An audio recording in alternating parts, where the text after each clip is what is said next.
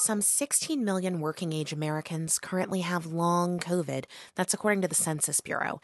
And for many of them, the symptoms are so debilitating, they're unable to work or they're struggling to do the jobs they did before. And now, COVID long haulers are speaking out about what they need to stay employed. NPR's Andrea Hsu reports. Georgia Linders got sick with COVID early in the pandemic. More than two years on, she continues to experience what are now commonly reported symptoms of long COVID. Her heart races at random times. She's often exhausted. She has digestive issues, and most days she runs a fever. Oh, yeah, probably have a fever right now. I was going to check it. She whips out a digital thermometer. Well, 99 isn't that high. When my fever gets up past a certain point, my mood changes and all the cognitive stuff just like my brain feels like goo. That's what happened when Linders went back to work for a few months in the spring and summer of 2020. Her job required her to be on the phone all day, coordinating with health clinics that service the military. It was a lot of multitasking, something she'd excelled at before COVID. After COVID, she had brain fog and fatigue. Her work suffered. That fall, she was put on probation and given 30 days to improve her performance. And I thought I improved, but my supervisor brought up my productivity, which was like a quarter of what my coworkers were doing. She felt demoralized. Her symptoms got worse. She decided to take medical leave, and six months later, she was terminated. She filed a discrimination complaint with the government, but it was dismissed. She could have sued, but she wasn't making enough money to hire a lawyer. Now she thinks back on what she should have pushed for. She was already working from home, but maybe she could have had a lighter workload.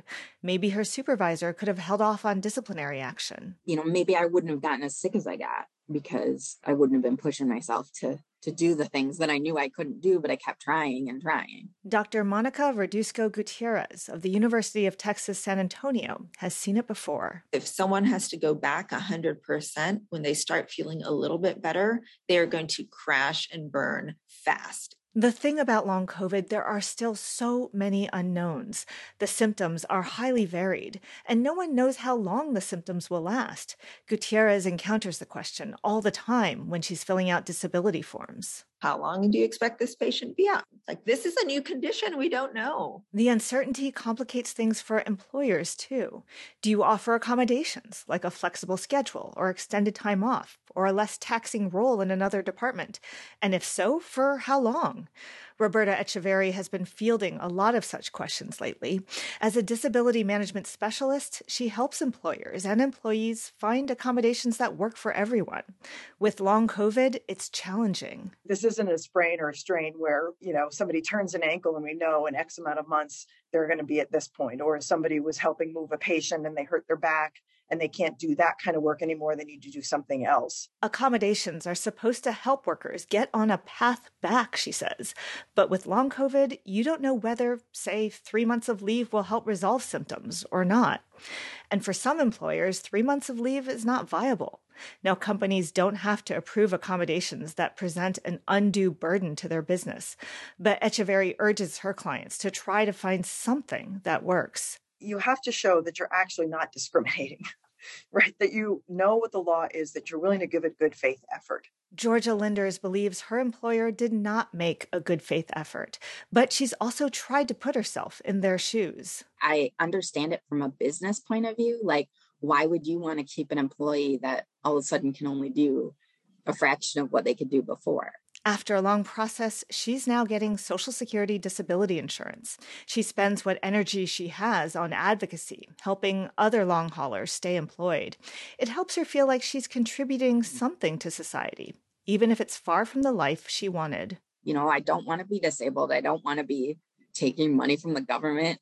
I'm only 45. I was going to at least work another 20 years. Now her work is all about getting by one day at a time. Andrea Hsu, NPR News.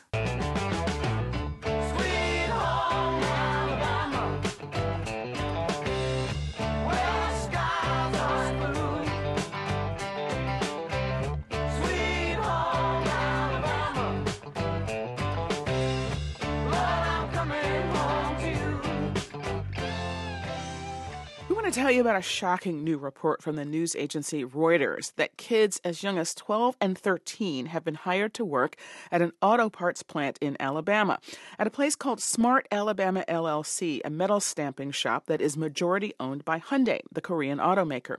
According to the Reuters report, which was documented by local police, current employees, and family members of some of the youngsters, the plant has employed as many as 50 underage workers to work all shifts at the metal shop, which supplies parts for the vehicles assembled at Hyundai's flagship U.S. plant in Montgomery, Alabama. Many are children of migrants from Central and South America. The Reuters review of the records noted that the plant has been cited for repeated health and safety violations, including amputation hazards. Mica Rosenberg was part of the reporting team that broke the story, and she's here with us now to tell us more. And I do want to mention that we've sought comment ourselves from the relevant parties. We'll tell you what they said or didn't say as we go forward. Mica Rosenberg, welcome. Thanks so much for joining us. Thank you so much for having me. Before we jump into the specifics, would you mind just telling us how did you learn about this? And I'm asking because manufacturing plants are notoriously difficult to get access to by people who don't work there. And I do want to mention that you your kind of regular beat is immigration. So can you just tell us a little bit about how you and your team found out about this? Earlier this year, my reporting partners, uh, Kristina Cooke and Joshua Schneyer, and I, we published a story about a, a, Guatemalan teenager who, shortly arriving to the United States last year, got a job in a chicken processing plant, uh, which is a very big industry in the area of Enterprise, Alabama, where where our reporting focused. And you know, clearly these chicken plants can be pretty hazardous places to work. So, you know, through that reporting, we found out it's it's relatively easy um, in in some cases to get documents, uh, you know, where if you're a minor, you could basically, you know, pick an age and say that you were older. So these workers can be very vulnerable to exploitation because they're working without authorization and, you know, they're often very hesitant to speak up. But once we published that story, we started hearing about kids uh, also in Enterprise, Alabama, who were working in a nearby auto manufacturer that is about an hour away. This uh, smart Alabama plant is in Luverne, um, which is um, 40 miles from Enterprise. And we were hearing that uh, some of them were much younger ages uh, than the teenagers that we had written about before. So obviously that caught our attention. Can you just tell us a little bit about how the hiring worked so that a 12 or 13 year old could get hired to work at a manufacturing plant like this? I mean, I think people would see if an older teenager, somebody 17 or 18 or 19, was not honest about you know his or her age. But i think 12 or 13 i think I, I don't know. I don't know too many 12 or 13 year olds who look like they're old enough to work in manufacturing. So i'm just so so how did it how did it work yeah, well, you know, for a lot of uh, local migrants in the area who who might not have legal work documents, we've learned that they often find jobs through various uh, staffing agencies. And from speaking to labor experts and workers themselves, we know that these staffing agencies can often have uh, their own lax hiring practices. They often make, uh, you know, sometimes will make minimal checks when hiring. Labor experts said that while these staffing firms are very common throughout the US and in many different industries, uh, sometimes companies can kind of use them as a buffer if there's, you know, unsavoring hiring practices.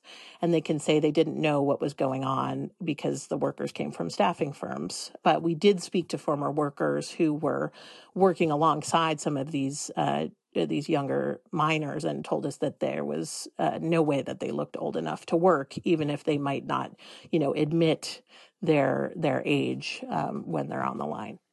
So, according to your reporting, local law enforcement can't investigate the alleged use of child labor and referred this matter to state officials. So, NPR News reached out to the U.S. Attorney in Alabama's Southern District as well as the Alabama Attorney General's office. They did not have any comment to us. Have you learned if any law enforcement agency has been investigating this matter and have any been in contact with you since you published your story? I do want to mention that one interesting detail is you said that part of this came to the attention of local law enforcement because one of the one of the kids ran away from home. And in the course of investigating that, that is part of this story. So, so has any law enforcement reached out to you at the course of this, or do you know if any law enforcement body is investigating this? Well, you know, that's right. So through, you know, through our reporting on this, we found out about this 13 uh, year old Guatemalan girl who had gone missing from her home in February. And that set off a statewide Amber Alert uh, for missing children, um, saying that she was with, uh, suspected to be with an adult man. And it ended up that the police uh, located the two of them on the very same day that she disappeared. And they had actually crossed state lines to Georgia. The man was also from Guatemala. He was later arrested and deported. But when we got the police records of the incident, we heard on the calls that the police, the Alabama and Georgia police, were talking back and forth and saying that the two were coworkers. And you can hear in the calls that even the police officers uh, sounded surprised that she was so young and working. And so that's, you know, as we continued to report, we found out that she was working at Smart in Luverne and you know that that she was not the only only one who was working there. So we spoke to local police who did say that they uh, when they found out about that that she and her brothers who were 12 and 15 were working there that they referred uh, the matter to the, the state attorney general's office uh, declined to comment to us. Um, but after our story came out, um, the Alabama State Department of Labor said that they would investigate the issue and that they hadn't been aware of it previously before our reporting, um, and that they were coordinating with other agencies like the U.S. Department of Labor to look into that. So, to your knowledge, are any children working there now? Well, we were not able to confirm if there are uh, currently children working there. Um, our um, reporting was focused on, uh, you know, current and former workers who had seen um, this girl and others there uh, in the past, and we had heard about the dismissals. So um, that is something that we were not able to confirm. Well, let me just tell you what Hyundai said. Uh, we reached out to Hyundai. They said that Hyundai does not tolerate illegal employment practices in any Hyundai entity. We have policies and procedures in place that require compliance with all local, state, and federal laws. I assume they, they said the same thing to you yes, when you talked did. to them. Yeah, they did say the exact same thing to us. They initially didn't comment when the story came out. Smart did comment and, and said essentially the same thing. And then after the story published, uh, Hyundai sent us a very similar statement, and they did not answer our, our very detailed uh, questions about the reporting uh, beyond that. And we also reached out to Smart Alabama LLC. Uh, they did not respond to our inquiry at all. And as I mentioned earlier, the U.S. Attorney uh, for the Southern District of Alabama uh, did not respond to our, our query, nor did the Alabama Attorney General's Office. The Alabama Attorney General's Office only responded to tell us to say they did not have a comment. So, that being said, before we let you go, what response have you gotten to the story? So we've we've gotten a lot of you know different kinds of uh, responses. Obviously, um, there's a lot of concern, you know, uh, outrage that this could be happening in the United States, but you know also concern for the workers. I mean, obviously these migrant workers are trying to make a living for themselves and for their families. You know, there's there's a lot of difficulties that that they face. So that's part of the response that we've been getting to is concern for them. That was Mica Rosenberg. She's an immigration reporter with Reuters, who, along with her colleagues, broke the story on the use of child labor by Hyundai and its subsidiary Parts Maker in southern Alabama. You can see their article online now at the Reuters news site. Mica Rosenberg, thanks so much for joining us. Thank you so much for having me. I don't know what we need, y'all. What do we? I think we need a new leader. We didn't have a black leader in a while, in a long time. Somebody that moves you you know, we, you know, we had Martin Luther King, Malcolm X, and ever since then, a bunch of substitute teachers. As Atlanta students and teachers prepare to head back to class in the next few weeks, many districts are still dealing with a shortage of substitute teachers. Martha Dalton reports some systems are trying a new tactic to fill those positions. The Fayette County Public Schools hired 120 substitutes last year, but Human Resources Director Erin Robertson said it wasn't enough. I happened to hear someone saying that their spouse was a bus driver and would be willing to help between their routes. So I started thinking about that and I wondered if there were other bus drivers who might be willing to help fill in classrooms as well. Appearing in a district video, Robertson said the bus drivers weren't able to stay the entire day in between routes, but they were able to fill in for teachers for a few hours. Fayette's program will continue this year, and other districts have taken notice. Clayton County is considering a similar model, Interim Chief Human Resources Officer Alicia Albritton said recently the district is coming up with a few job bundling options for employees. So essentially, they'll be able to combine more than one opportunity so that they can assist us with making sure that all of our service lines are covered. Other Atlanta districts are upping pay to attract subs. Cobb County went from $89 a day to 189. Nicola Soares is the president of Kelly Education, a staffing service that provides subs for districts, including some in metro Atlanta. We've seen, you know, districts that have gotten very creative with sign-on bonuses to different kinds of things like surge pay on those really difficult to fill days, you know, whether it's a Friday or the day after Super Bowl or something like that. Soares says the main reason subs are in such high demand is because so many teachers are leaving. About 30% of the employees that we're deploying every single day into classrooms are actually being utilized for long term assignments. Soares says sometimes that means subbing for a whole year. Many districts are trying to make substitute teaching part of the solution to the teacher shortage by urging people in other professions to sub to see if teaching could be a second career. State officials also passed a law this year making it easier for retired teachers to return to the classroom as subs or full time teachers. Martha Dalton, WABE News. See, so when black people say, "Well, I'm not going to be involved in no blackness and all like that," see, I know where it's going because I see I tried that right from the beginning. That's how I got started.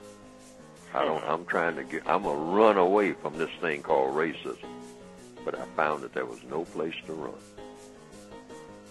That was my ambition when I started out. You know, I wanted to be a cartoonist. So I found out because of racism, that was a you know, that was a problem. That became a problem with uh, which Mr. McGruder. See, who, my characters are going to be black, so I'm reacting to racism right there. Okay, Mr. Aaron McGruder and Boondocks. Yes, sir. See what I mean? So you know, hey, there's nowhere to run. See, so I, I gave up the idea of being a cartoonist. So I said, well, now what am I going to be? I don't know. But I know that I'm going to find some place where color don't make no difference. In 1968, Franklin Armstrong was introduced to Snoopy, Charlie Brown, and the Peanuts gang. Charlie Brown, I am impressed by your unfailing optimism. Now, Peanuts Worldwide has launched the Armstrong Project in honor of the first black character. NPR's Mandalit Del Barco reports. A Peanuts pop up during last weekend's Comic Con in San Diego featured Franklin Armstrong and the Armstrong Project, an initiative to support up and coming black writers, animators, and cartoonists. Among those celebrating was Bruce W. Smith, creator of Disney's The Proud Family series. Seeing Franklin was sort of like a revelation because here's a character that represents, you know, you. The first time I saw him on a special, he's dancing. And I'm like, everybody trying to do this Franklin dance now. You know what I mean? so, so I mean that that meant something, you know, to a lot of us, and certainly it inspired my path as an artist. According to the census and the Bureau of Labor Statistics, fewer than 4% of animators are black. Cartoonist Rob Armstrong is hoping to change those numbers. When I came into the industry, I was one of only four African Americans in the business. Others have followed me, but the numbers are very, very small. It was a school teacher in California, Harriet Glickman, who wrote to Charles Schulz in 1968 suggesting he integrate peanuts. It was a time of turmoil in the country and also for Armstrong, then a six year old in West Philadelphia. Dr. King's assassinated, Robert Kennedy's assassinated. It's completely crazy. And my oldest brother is caught in the doors of a moving subway train. My brother was killed at 13. That same day, July 1st, 1968, Franklin is introduced into Peanuts. Armstrong says that was a sign that he should become a cartoonist.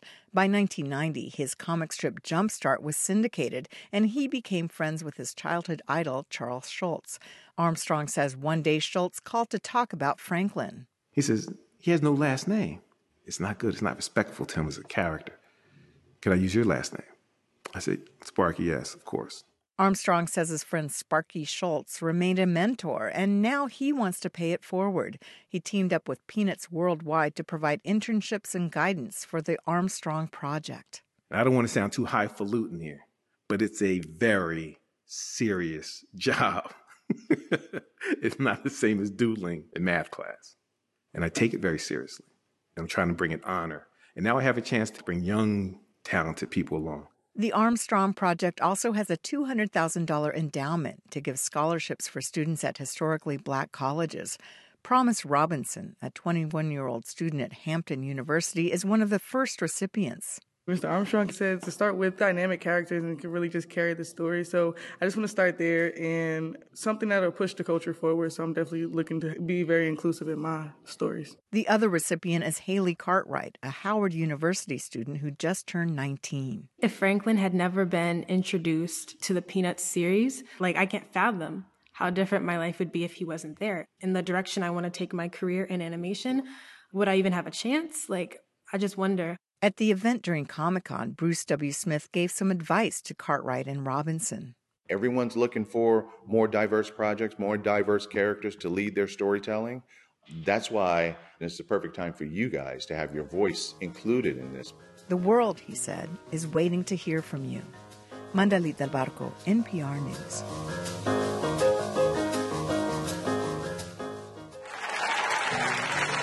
Since 2018, Amazon's been showing customers a new way to shop where you can just grab and go.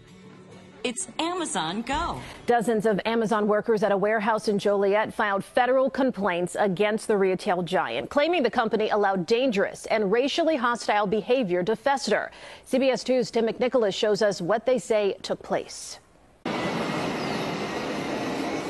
Workers at this Joliet warehouse found these disturbing messages on the wall of the women's bathroom two months ago. They both include the N word. One is an insult to employees at the warehouse, known as the MDW2 facility. The other is a death threat. It's, it's more scary than hurtful. Tori Davis describes what she and other black employees felt when they heard about the incidents. When you don't know who targeted you, and you still have to be in the same environment with no further security measures, it's kind of, it makes you nervous. The discrimination complaints say the company painted over the messages before police had investigated and refused to pay employees who wanted to leave early for their safety. Workers later got a text from Amazon saying they were made aware of hateful and threatening graffiti, and police did not identify any threats to the site's safety. They were trying to sweep it under the rug, basically. Employees also say since late 2021, they've been forced to work with people wearing Confederate flag clothing. Attorney Tamara Holder says the discrimination complaints are just the first steps. We would certainly like for it to become a class action. As for Davis, but a lot of the uh, associates are still in fear. She says Amazon fired her earlier this month, which she says was retaliation after she threatened to sue. We're asking for a change in policy uh, when it comes to the safety. Uh, we're asking for fairness. Amazon sent us a statement today saying they work hard to protect workers from discrimination and keep them safe, adding hate and racism are not tolerated. They did add security the night after that racist graffiti incident. Live in the newsroom, Tim McNicholas, CBS 2 News. Everything at the University of Arkansas is all for learning. It's being on your own. And studying, they weren't kidding. Finding the cultures of the world all around you. And making friends. Exploring the world. Even learning to like cappuccino. Sharing special moments. Like calling the hall. Pushing yourself to the limit. Knowing your professors. Know who you are. The sky's the limit. Once you visit the University of Arkansas, you're hooked. A University of Arkansas employee has filed a race discrimination lawsuit against the school. Dr. Sinetra Hughes, a black woman, filed the suit. It says Hughes started as a student programs director in 2014.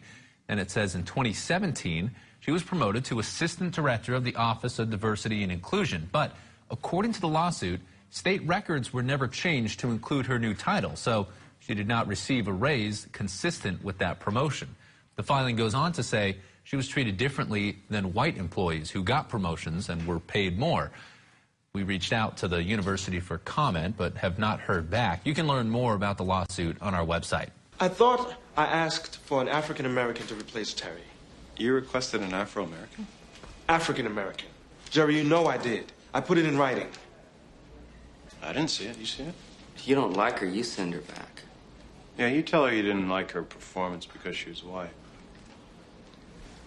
What? That's not the point. Flipper, she's been here for five minutes. Give her a chance. This sounds dangerously like reverse discrimination to me. To Johnston County now, where sheriff's deputies will soon be feeling the effects of what's going on in Kenly with the police department resignations there. WRAL has now obtained all eight resignation letters from the employees there and the police officers. They cite a hostile work environment with the town manager and stress, among other things. WRAL's Chelsea Donovan is in Kenly for us tonight with the new information we've learned since we broke this story last night. What do we know? Dan, so the mayor and the town council are the ones responsible for hiring the town manager. However, none of them responded to any of my emails, calls, or texts to shed light on the questions that are rippling through this town and what's going to happen after the entire police force leaves. It's known as Friendly Kenly. I love the small town atmosphere. A quaint town of around 2,000 residents where everybody who strolls down these streets knows your name and where everybody knows your business. That business, a sudden mass exodus of the entire police force, including the chief and two of the town employees. What's going on here that we don't know about? Chief Josh Gibson, at the helm of the force for two decades, one of seven putting in a resignation letter. Gibson alluding to a hostile work environment since town manager Justine Jones was hired last month. WRAL has obtained the resignation letters from Chief Gibson, many of his officers, Sharon Evans, town clerk, and Christy Thomas, utility clerk, all put in yesterday. Utility clerk Christy Thomas writes, due to the current situations and stress, I will not let myself be around that kind of atmosphere. Chief Josh Gibson says, due to a hostile work environment now present in the town of Kenly, I do not believe progress is possible. We asked Justine Johnson about the letters today and said she couldn't talk as it's a personnel matter. WRAL has learned Jones sued her previous employer, Richland County, South Carolina, for gender and racial discrimination after she was terminated in 2015. She alleges hostile treatment by county leaders and retaliation for reporting bad behavior. The lawsuit case was voluntarily dismissed. Just three part-time officers now patrolling these streets is of great concern to longtime residents and business owners. It's very scary to think that that is a significant amount of security for a small town. Now, town attorney Chip Hewitt speaking out today. He says, quote, we just learned about this yesterday. It affects the entire police department and staff members.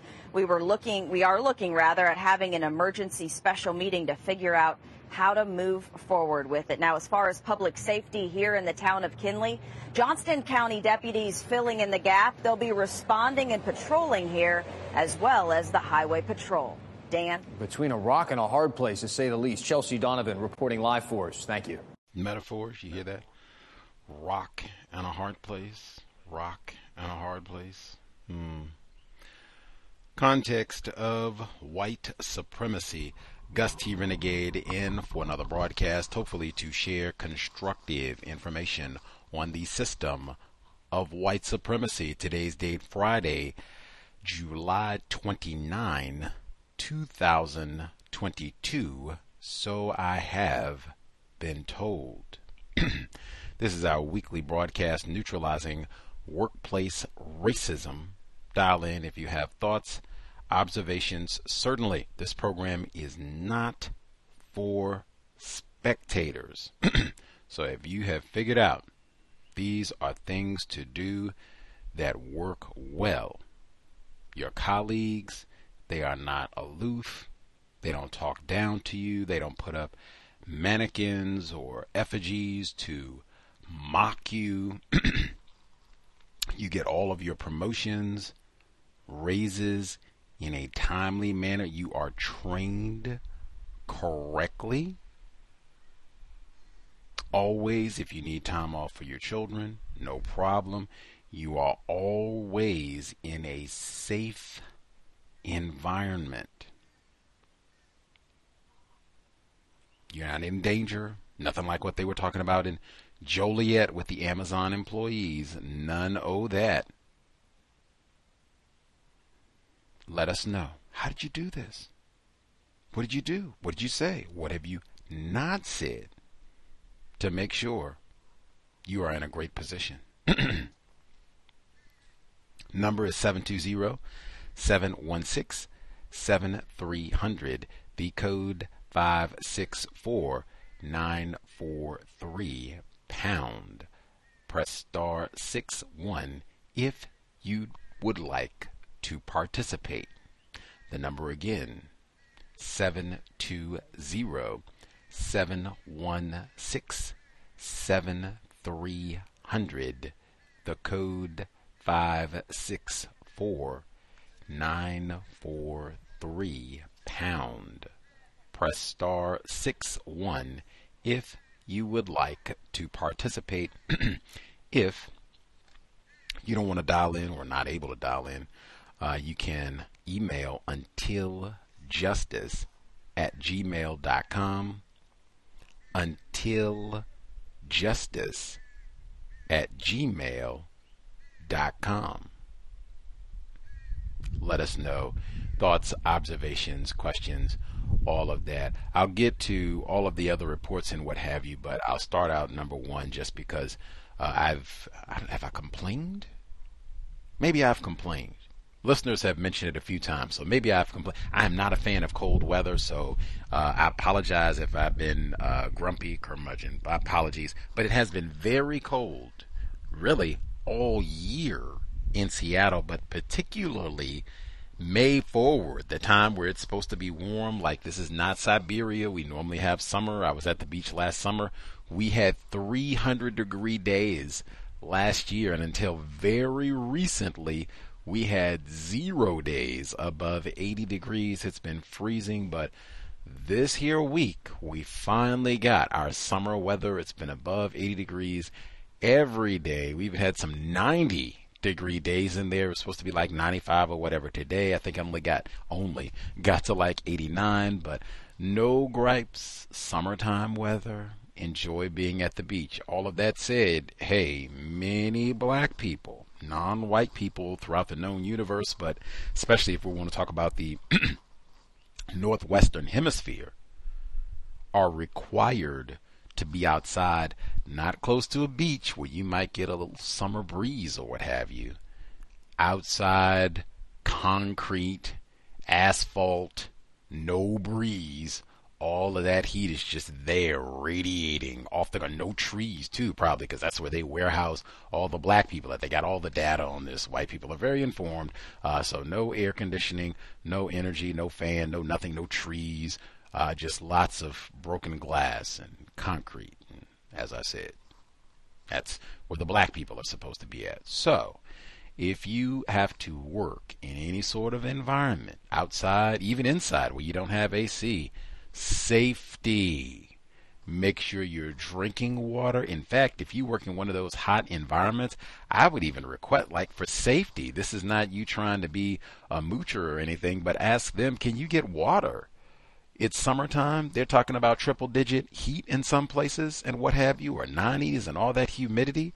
They could easily get water delivered. And I don't mean plastic. I mean, they could do that too. Lots of places. They could go to Costco and just make sure that they have bottled water throughout uh, to make sure that everybody is hydrated and safe. But I mean, they could get bottled water delivered and have the little dispenser so that it's nice and cold spring water. That way you don't have to have all that plastic. You can get that into health reasons right? We talked about that were a terrible thing to waste and countdown get your non-plastic healthy water bottle and then you can just fill up at work and make sure. My man in Florida got all that high heat. He said hey I got a gallon water bottle looking to get a 2 gallon water bottle. That's what I'm talking about. And that's not being a mooch. I mean, water. What, what are you talking about?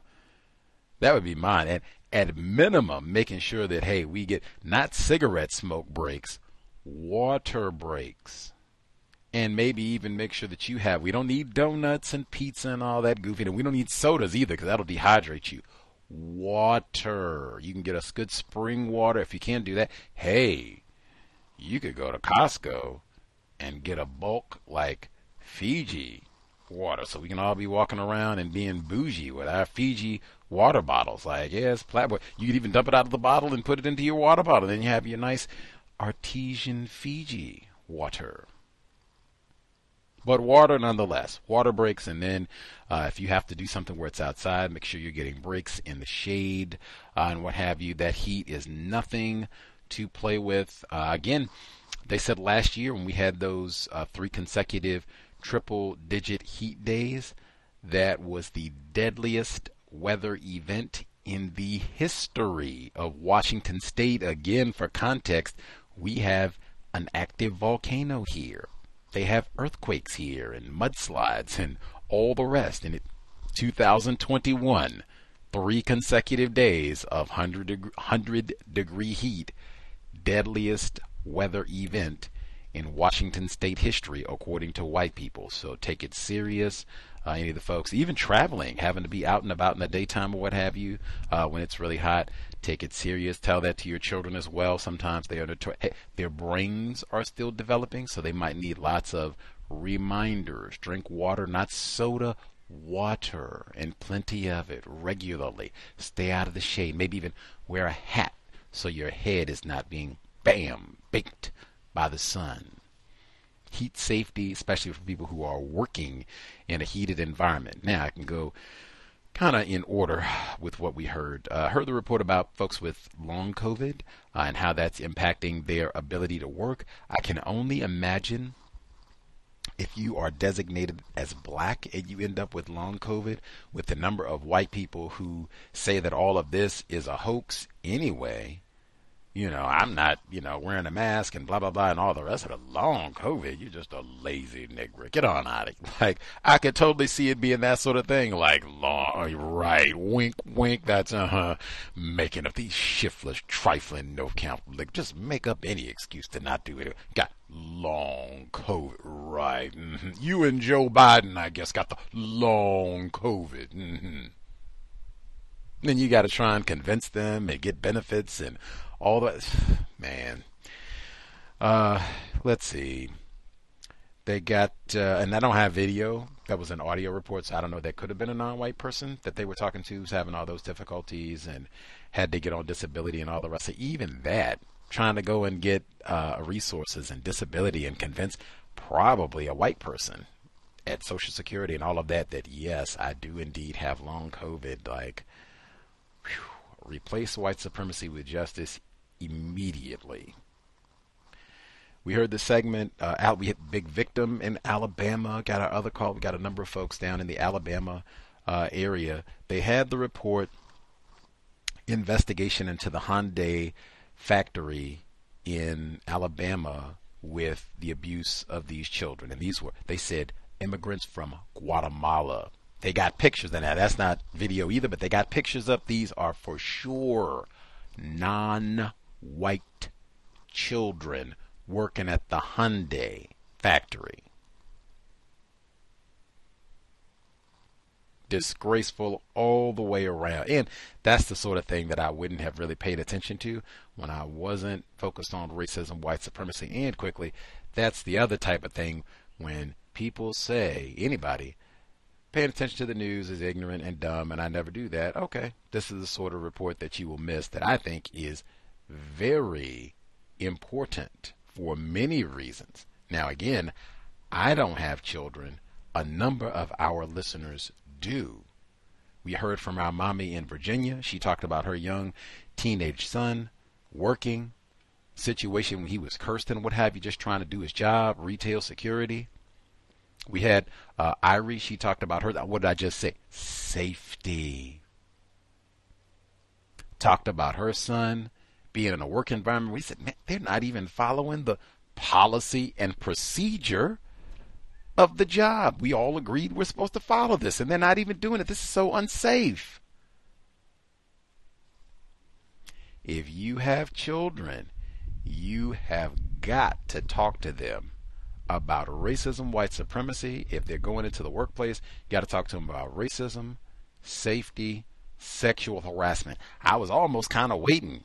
And they said 13, 14, these are really children. Children. I was almost waiting. Is there going to be some sort of sexual, you know, maybe it is. I need to go read the whole uh, Reuters report. but you have got to talk to your, and I mean be checking in with them every day, every shift. What's going on? How many hours did you work? What do you, they said in this report now, I know victims of racism anywhere, especially the last two years, and everything has been so chaotic and financial turbulence and everything that, hey, if you have an opportunity, even for some children, like, hey, I want to support my family, or we need you to support the family, I'm very aware that's the case that racists keep non white people in worldwide. Yeah, yeah, that's it. If your child loses a hand at 13, hmm, I'm going to wager that's probably going to be a deficit on their ability to earn financially moving forward in their life, maybe even to help the family. Just eh, might be hard to wash dishes if you lose a hand. I was listening and they said at the Alabama car plant that this is a location with a likelihood of amputations. What? What? They said 13 year. Why do you have 13 year? Oh, I forgot these are non-white. forgot. Ignorant me. This is not little white Bobby and Susie. They talked about Charlie Brown. This is not little Charlie Brown in the Alabama car factory, Hyundai factory, where you might lose a finger, hand, foot, who knows? 13 year olds are not, their brain is still developing. They're not exactly known for being great at safety in highly dangerous environments where you could lose a foot, arm. They said, I mentioned COVID, long haul, and all that. They said for almost three years now said because of COVID and all these disruptions that they so called got lots of labor shortages, right? In many different industries. One of the consequences of that, they said, is this. Gotta hire children. You know, we got all these voids, vacancies, and what have you, so we gotta get bodies in here, gotta get this work done. If that is the case, and they're hiring, your child might be, you know, looking for employment or what have you, logical, same thing that we told uh, mommy in Virginia, some of the other folks. I would try as best, and sometimes this might be, hey, you know, you might be in a desperate situation, and or for this to really work well to be efficient, it's best to do this in advance before summertime rolls around. If they're looking for summertime employment, uh, or if they're looking for a regular, you know, thing that they can do even during the school year, well, you might have to be choosier. But I would not want them working at the car plant retail, fast food, McDonald's, any of that. They had the case, I believe it was in Michigan, where at McDonald's they had the same thing, lots of teenage young employees being sexually abused and exploited, all the rest of it. I would not want my child in that sort of environment. Same thing that we talked about. I would want them to get a regular, or not regular, I would want them to get an easy, boring job intern, if they got to make money, same thing I said, safe, easy, boring job or intern. If money is not that where same thing, it'll be safe, but they are learning. They are networking and making contacts with other people. That's the sort of situation that I would want. If it's something where they need money for themselves to help the family, something say what we said, job at the library, might have to do that in advance, but even they were desperate for employees. So you could have got that in many locations, maybe still can in many areas. But we talked about summertime. Lifeguard, they got shortages there. That's now that's one obviously you got to know how to swim, so that's one you kind of have to do the prep work in advance. But something like that, where you're not going to be harassed and having people coming up and pinching and feeling and touching on you, or have to risk, am I going to come back? I had 10 fingers and toes when I got here. Hopefully, that's what I'll have when I get home. That's not what you want starting out for your first job. You want something where you can be around some folks who can mentor you. Oh, I can learn some things, some skill. See, hey, this is what this career looks like. This is what it pays. This is what you have to do to get to this point. Like, ah, I see. This is he's already telling me what classes or what certifications you know. Ah, I see, I see. How long does it take to get this? Oh, okay. That's what you want. Not as I said, you gotta work I don't know losing a hand. Alabama been lame for many, many years, decades even. Uh, let's see. The substitute teachers of next door in Georgia, uh, and we that's see what I said. They got labor shortages. They've been saying that. And they've been they've been saying that about substitute teachers for like a year, maybe even month, maybe the whole three years of the pandemic. They've been saying that. Man, we don't have enough teachers. Bay Area mom. That's why I told her, like, hey, they coming in trying to what they call it lowball you. Like, oh no, my gosh, you know, Bay Area mom, we can't pay you all that. My gosh, we only got a few nickels. We got to do a bake sale just to make sure we got chalk in the classroom and light bulbs, you know. Get out of here. You don't even have teachers. You are not going to come in offering me 10 cents an hour. And I got experience, almost got my master's, working on my master's. Get out of here. You heard that right in the in the segment on Georgia substitute teachers. Wait a minute, wait, wait, wait, before I even get that. This is one for sure. Now, if they got to snatch bus drivers and snatch them off the wheel, bus goes carrying, careening off to the curb to come in here and finish up teaching the math class. That lets me, all, lets, that tells me all I need to know about the quality of education at the school. I'm not saying anything about the intelligence, scholarship of bus drivers. We have bus drivers who listen to the cows, invest in the cows. However, generally speaking, the criterion when they go out to hire for a bus driver is very different than when you go out to hire a calculus teacher a biology teacher. I could be in error, but I think it's a little different. Just saying. Difficult to think about this in advance, but I mean, it's a whole lot to consider when you have children. Where are we going to educate our children? Are we going to send our children to public school? Really? We're going to continue that whole shameful cycle? Okay, this is what you'll be looking at dealing with. Oh, wow, they're snatching folks off the road to go and teach my child. Okay, well, hope for the best, right? That's the whole, you know.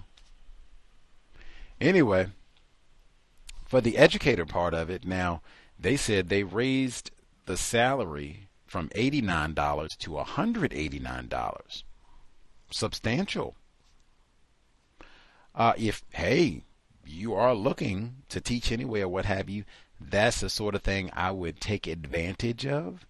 Uh, because that's the case in many areas where they've had those sort of increases in salary and have changed qualifications to make it easier because they're so desperate uh, to have educators. So if you are interested at all in thinking that you might want to teach or even might just want substitute teaching to be one way you can supplement your income for a short period of time if you're interested. Investigate, check out your area, what have you, because this has been widespread. Uh, they were talking about Georgia. I've heard the same thing. California, uh, Ohio, lots of uh, throughout throughout. They did in Chicago. They had a report. They don't even have bus drivers to steal because they got a shortage of bus drivers, and I've heard that throughout for the last three years, basically as well. We can't even pilfer bus drivers because we don't have enough of them either. Wacky times on the plantation. Uh, let's see. Silver tsunami in there as well. They were talking about growing number of teachers who are retiring lots of older white women with the two year with the three years really now of all this with the pandemic and you got to take the Rona shot and all that. That's more of the same. Those old white women, peace out. Leaving early or whatever, and they've been saying that the whole time, like, oh man, we got lots of these older white people who are leaving, graying white population, ooh, and we have deliberately diseducated lots of black and non-white people, so they haven't been trained well to take these jobs. Like, ooh, we got lots of voids and jobs coming. It's just gonna be the silver su- tsunami. That's what they've called it more of that to come too. You can probably try and take advantage there. Looking for openings, training. If there are fields and things that you're interested in, get training there. See if you can network there because there will be openings. White people are getting old. So they say. Uh, let's see. The black animators, man, oh man. It'd be a totally different world. I had forgotten. Neely Fuller Jr. on this program, no less said that he wanted to be an animator. What sort of cartoons would he be drawing? What sort of characters? Like, I can't even imagine. Like, if they had had this apprenticeship program that they were talking about years ago, like, man, Neely Fuller Jr. could have been right there. Serious. That's they said, taking it serious about your role as an illustrator. This is not just doodling away in class. Like, uh, Fullerwet ate that up. I haven't had to send him uh, the news report of that clip to see, uh, yeah, if he's seen that. But absolutely uh, amazing. Uh, racism will still be the problem. They didn't mention Aaron McGruder in that clip, but I remember he had lots of problems with racism, white supremacy, with the Boondocks. So it will still be a problem. Don't just think just we got our program, you can get some training and go out and make black characters. Like, eh, eh. They even got non-black, non-white male. He worked at Disney all those years. I think he made like Bambi and a lot of their signature billion-dollar works, and he endured years of racism. Oh my God! I think it was a black male animator at Disney as well uh, he worked there for like decades. I think he worked on some of their billion dollar projects as well. And they uh, he retired semi, and he would still come back and work and what have you. They made up some tacky. I have to get you his name so I can be you know legitimate about it. But they made up this tacky nickname for him. Uh, I think Floyd was in his name. Somewhere Floyd was in his name. And so instead of loitering, they would say he's floitering. That was what it was, what they called it, as opposed to, oh my gosh, this accomplished, esteemed animator has made so many millions of dollars for Disney, and what can we learn from you? And it's an honor to have you just hanging out and emeritus member of the staff. Eh. Oh, loitering, floitering Negro probably trying to rape somebody around here. Keep your purses, ladies. Yes, Negro animator. Could have been Neely Fuller Jr. He would have still had to be codified, even if he was going to be an illustrator. Uh, they talked about uh, the Joliet facility, Amazon facility, Joliet, Illinois. When I hear Joliet, I immediately think of the case of those young whites, males and females, who killed those black males and then had sexual intercourse on top of their corpses. This is like recent history. This is like 2014. Dr. Tommy Curry talks about this all the time. The man, not they dismembered the bodies. Delectable Negro, they dismembered the bodies. I tagged uh, that event in history uh, with this case when I shared it on social media. But yes, at the Amazon facility, they talked about all the racism and Confederate flags and all the rest of it. Document ruthlessly. Write down, take as many notes as possible, take pictures if they want to come in, swastikas, Confederate flag, all of it. I love Dylann Roof. Love it. Take pictures of all of it. Click, clink, clink, clink. Mm-hmm. then you go on about your workday. Definitely an environment where you do not eat anything, and that would be an environment. Eh, I don't even want the water. I'm good. like, uh, no, thank you. Know where I'm at. safety, safety, safety, and I probably wouldn't be hanging out too much in that environment. Uh, let's see. They heard the report, or we heard the report, the town of Kenly in North Carolina. I don't even know where that is. Uh, but they talked about the mass ex- exodus of an entire police department after the hiring of a black town manager. Justine Jones, black female. The entire police department. Hostile work environment, they said. Negroes is known to be hostile. I can't even imagine. That's when I'd want to look at all of the resignation letters to see did they all say this this is like the police right since it's police police the police in San Diego when they said they're not going to take the Rona vaccine, did they they where it seemed like they were all saying the same thing, like religious exemption and oh yeah, I can't do it. The vaccine is tainted and they used it on the animals and all the rest of it. And you know, Paul said we can't do all this. The Apostle Paul. Uh, is this the same thing in Kenly, North Carolina, where they all said the same thing? Oh my gosh, yes, hostile work environment. We got this angry nigger woman. She's going to come in and, you know, it's reverse discrimination. It's just terrible. It's terrible. We got all this woke politics and I, I, just can't take it. I just can't take it. Did they all say the same thing, or did they get creative with their reasons for all dipping? This even sounds like some unjust networking. Like, really? We're all leaving at the same time. Nobody, court, we didn't have any text. Like, they hired this nigger woman. You gonna stay? I'm going to talk to Bill. Let's see what Bill said. You, you leaving too? Yeah, yeah, yeah. I'm out. Bill said he's out. Yeah, I'm not. That seems like kind of thing. You know, like they really, they're going to hire this nigga, but, oh, that, yep, I'm out. I'm out. Bill, you leaving too? Yep, yep, I'm out. I talked to Roy. Susan says she though. Yep, we're all leaving. We're leaving. We're done. We're like, let the nigger woman have it. I'm done. I've seen this attitude before. Mm, mm, mm. Absolutely. And, what does this say? What's a, that's the same thing I said in San Diego where they, I'm not taking the vaccine and I'm not taking the testing either. What does that say? What sort of example are you setting for the rest of the town, for the state of North Carolina? They hire one nigger woman. I'm out of here. You work at the police. Wait a minute. The whole police mass exodus from the police department. What about the little babies that are here and keeping them safe? Nah. They got rapists on the loose, don't they? Nah.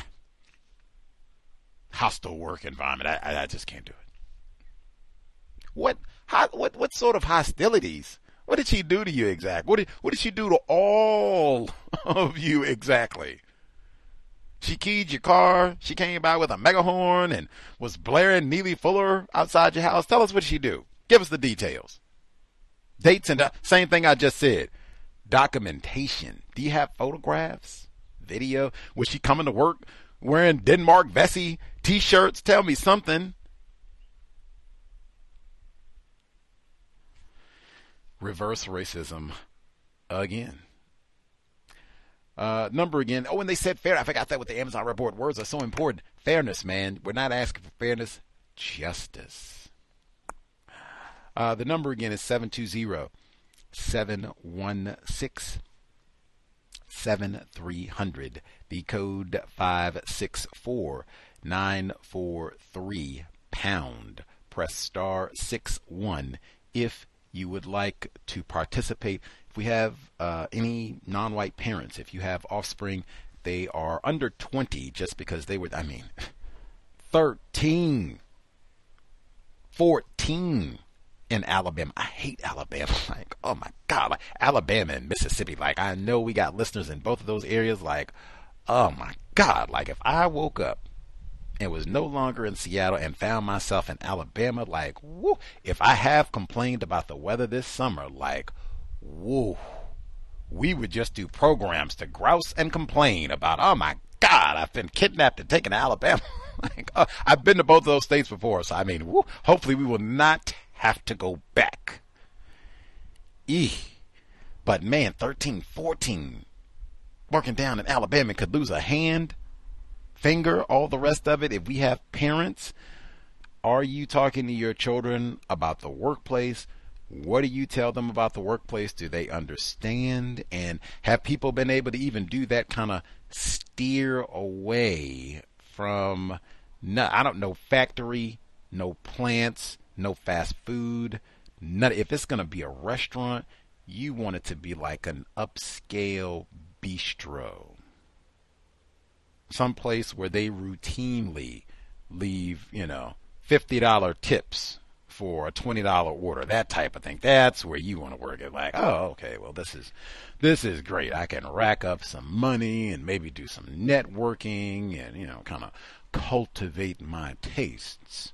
You know, at the bistro, that type. Pick up some cooking tips, that sort of thing. Not McDonald's, Hardee's, Jack in the Box, Wendy's. Uh, lots of racism there. Like you can skip all of that. Long John Silver. They still got Long John Silvers. Get the hush puppies. Yes, yes. 720-716-7300. The code 564943 pound. Press star 61 if you would like to participate. Uh, let's see. First few folks who dialed in with a hand up if you have commentary to share. Line should be open. Uh, good afternoon, Gus, or good evening, rather. Um, I just wanted to uh, share a quick report. I do want to apologize. I missed the um, uh, the beginning of the show, so I I heard your commentary about uh, people working in fa- um, fast food, but I didn't um, hear the other portion of it. Um, or otherwise, I would have you know provided some commentary. Um, but I just want to share a workplace uh, racism uh, report. Um, I uh, had a not. I have a well. I, I do not officially report to the female uh, white supremacist, but um, to be as brief and succinct as possible. Um, you know, with white supremacists, uh, they try to you know minimize you, and one of her ways of doing that is um, you know by not referring to you as you know what your title is. Um, uh, last week we had a conference in which we were to attend, and uh, she wanted me to attend their session. Although I have a, uh, I report to the um, male white supremacist who is technically over her in the hierarchy at work. Um, but you know, she wanted me to participate in the conference with her group, and you know, I you know declined. Um, so apparently, they presented some sort of presentation or slideshow and it had like the departmental names and everything and um I, luckily I didn't attend her session so I didn't have to see it live but uh later throughout the week you know she sent like everything out to all of the staff to you know review the the presentation well anyway when it had uh, my name um instead of her putting you know the department my you know my correct title um, she, you know, used the title for the females in the office who report to her. And, you know, in my opinion, it's to cause, um, I guess, confusion and discrepancy. Um, she is a uh, very uh, power hungry white, uh, female white supremacist. And, um, you know, I've told you, you know, I've had issues with my, with my, uh, direct boss. And, you know, I you know, got frustrated and was um, about to. I actually, you know, did submit my resignation, but his uh, executive director, you know, talked to me and convinced me into staying. And actually, after that, everything has uh, been as good as it can be, I guess, um, when you're on a plantation. Uh, but with her, it just seems like she's constantly trying to, I guess, minimize by, you know, always trying to group me in with the people who report to her, and you know I you know do not report to her, and um, I'm not really I guess asking for you know advice because I, I guess I could go and say hey you made an error, but I know that it's intentional to kind of reinforce you know what she you know thinks or feels. Although I have the white male you know boss, so I don't think it's even um, worth, you know, mentioning it. As some things I guess you just pick your battles, but you know, it's very obvious, you know, what my title is, what the reporting structure is now, who I report to, you know, where I am in the office. But I just thought it was interesting that when this was presented all over, you know, the organization, um, you know, my name was, uh, you know, very last on the list and also, you know, grouped in with um, her uh, direct reports. And I guess it's just another way of showing or trying to take ownership, you know, of me, although I still, you know, report to someone else. But um, like I said, it's just uh, I'm sure just wanted to share that quick report, and I don't have any, you know, other matters to uh, report at this time.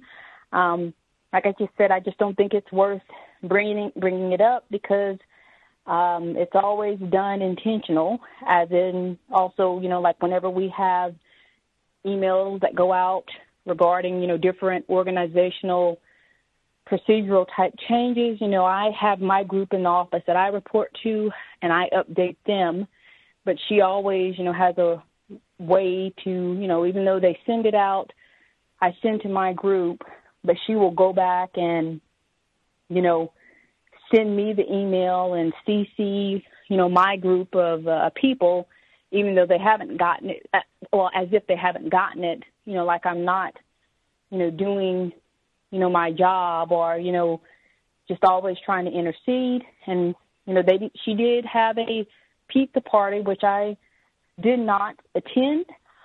So I, you know, my, won't be, you know, getting too many calories in the office. Um, but with that being said, I, that's the only, I guess, two reports I wanted to share for this week. And uh, thank you for listening. Hmm. They probably have some uh, unjust networking uh, going on at the office because I for, I totally forgot that you were going to leave. You were telling us that earlier this year, like because uh, they were the dude was flirting with you, and then they were getting upset because you wouldn't come out and drink with them and go to the Christmas party. You were like, "I'm done. I'm done. like this is lame environment. I'm out of here." And uh, the supervisor, I guess one of the higher ups, came. Was like, "Oh man, you're valued, but labor shortages and all that. I told you, you're valued. You're one of our better employees. Like, what could we do to keep you? And he said, we'll see, you know, we can get you some more money or whatever it was.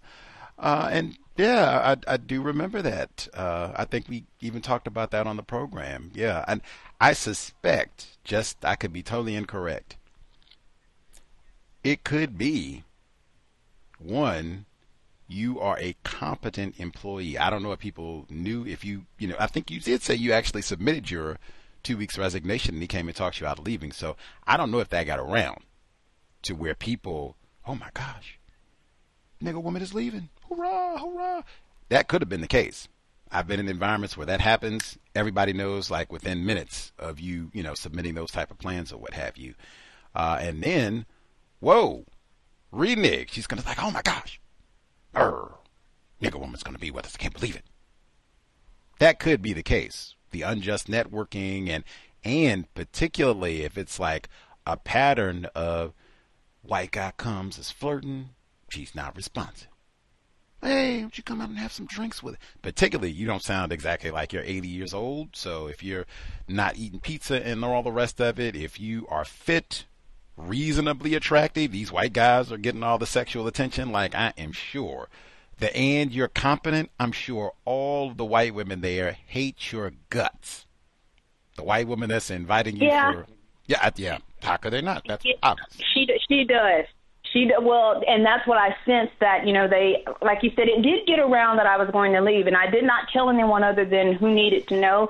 But I did have various managers inquiring about this. This was like uh, I think it was maybe four, I want to say back in April um, but I feel like there is some sort of jealousy because now my white manager, this male was flirting, is has all of a sudden like completely done a you know change as much as the change a white supremacist can can do if you want to call it that.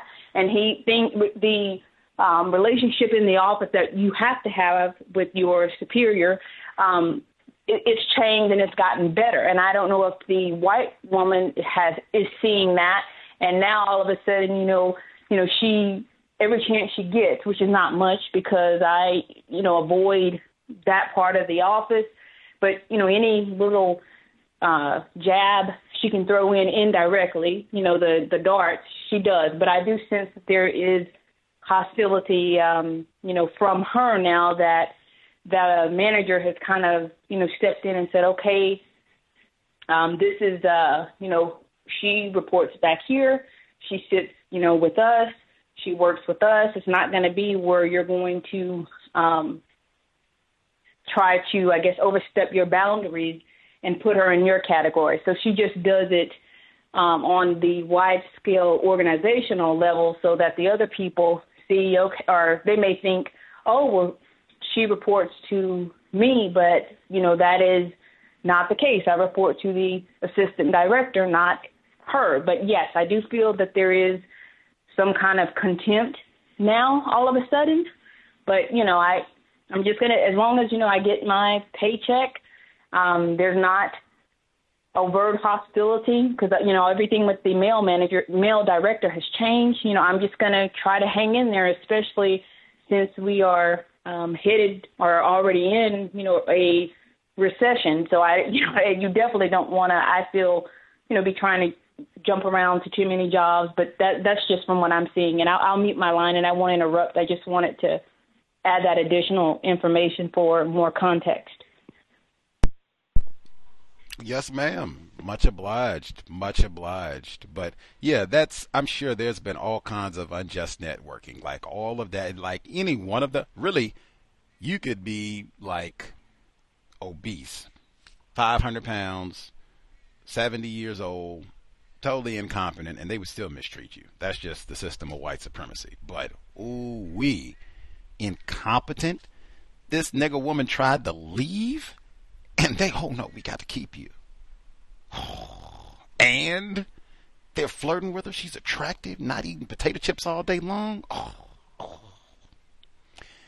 That is exactly why we're going to put her name last. Wrong title, might even misspell her name, like all of that. No count heifer. Uh, and then she's not going to come. We invite, oh, why don't you come to our conference? Oh, no, I'm going to No count half. and they just go and talk and do all their unjust networking all day long. Like that's totally the environment that you have. I think that that is uh, the correct choice to take in terms of response to that. Like when they do all their little trifling antics and put the wrong title up as though you report to her and then uh, put you last when they send out this information to everybody. Just document. I would just make note that, you know, they do have inaccurate because we say that all the time. Strive for accuracy. So I would just note, you know, they have my incorrect information uh, listed for my name. Uh, me being the last, I would just note that, you know, personally, uh, but and keep it moving.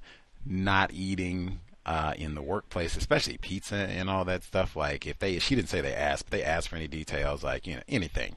like I'm real selective about food. They still got the COVID nineteen uh, situation on. I already ate. I already brought food in. Like it's a long list. I got peanut allergies, lactose intolerant, like blah blah blah blah blah blah, gluten free, like all of it. Like yeah. At the end of the day, I'm good on the pizza for now and forever. Much obliged. Which generally infuriates uh, white people in the workplace. Like they, for whatever reason, think of that as the most uppity act ever. Like we've starved these niggers forever, and you have the audacity to turn down a biscuit from me.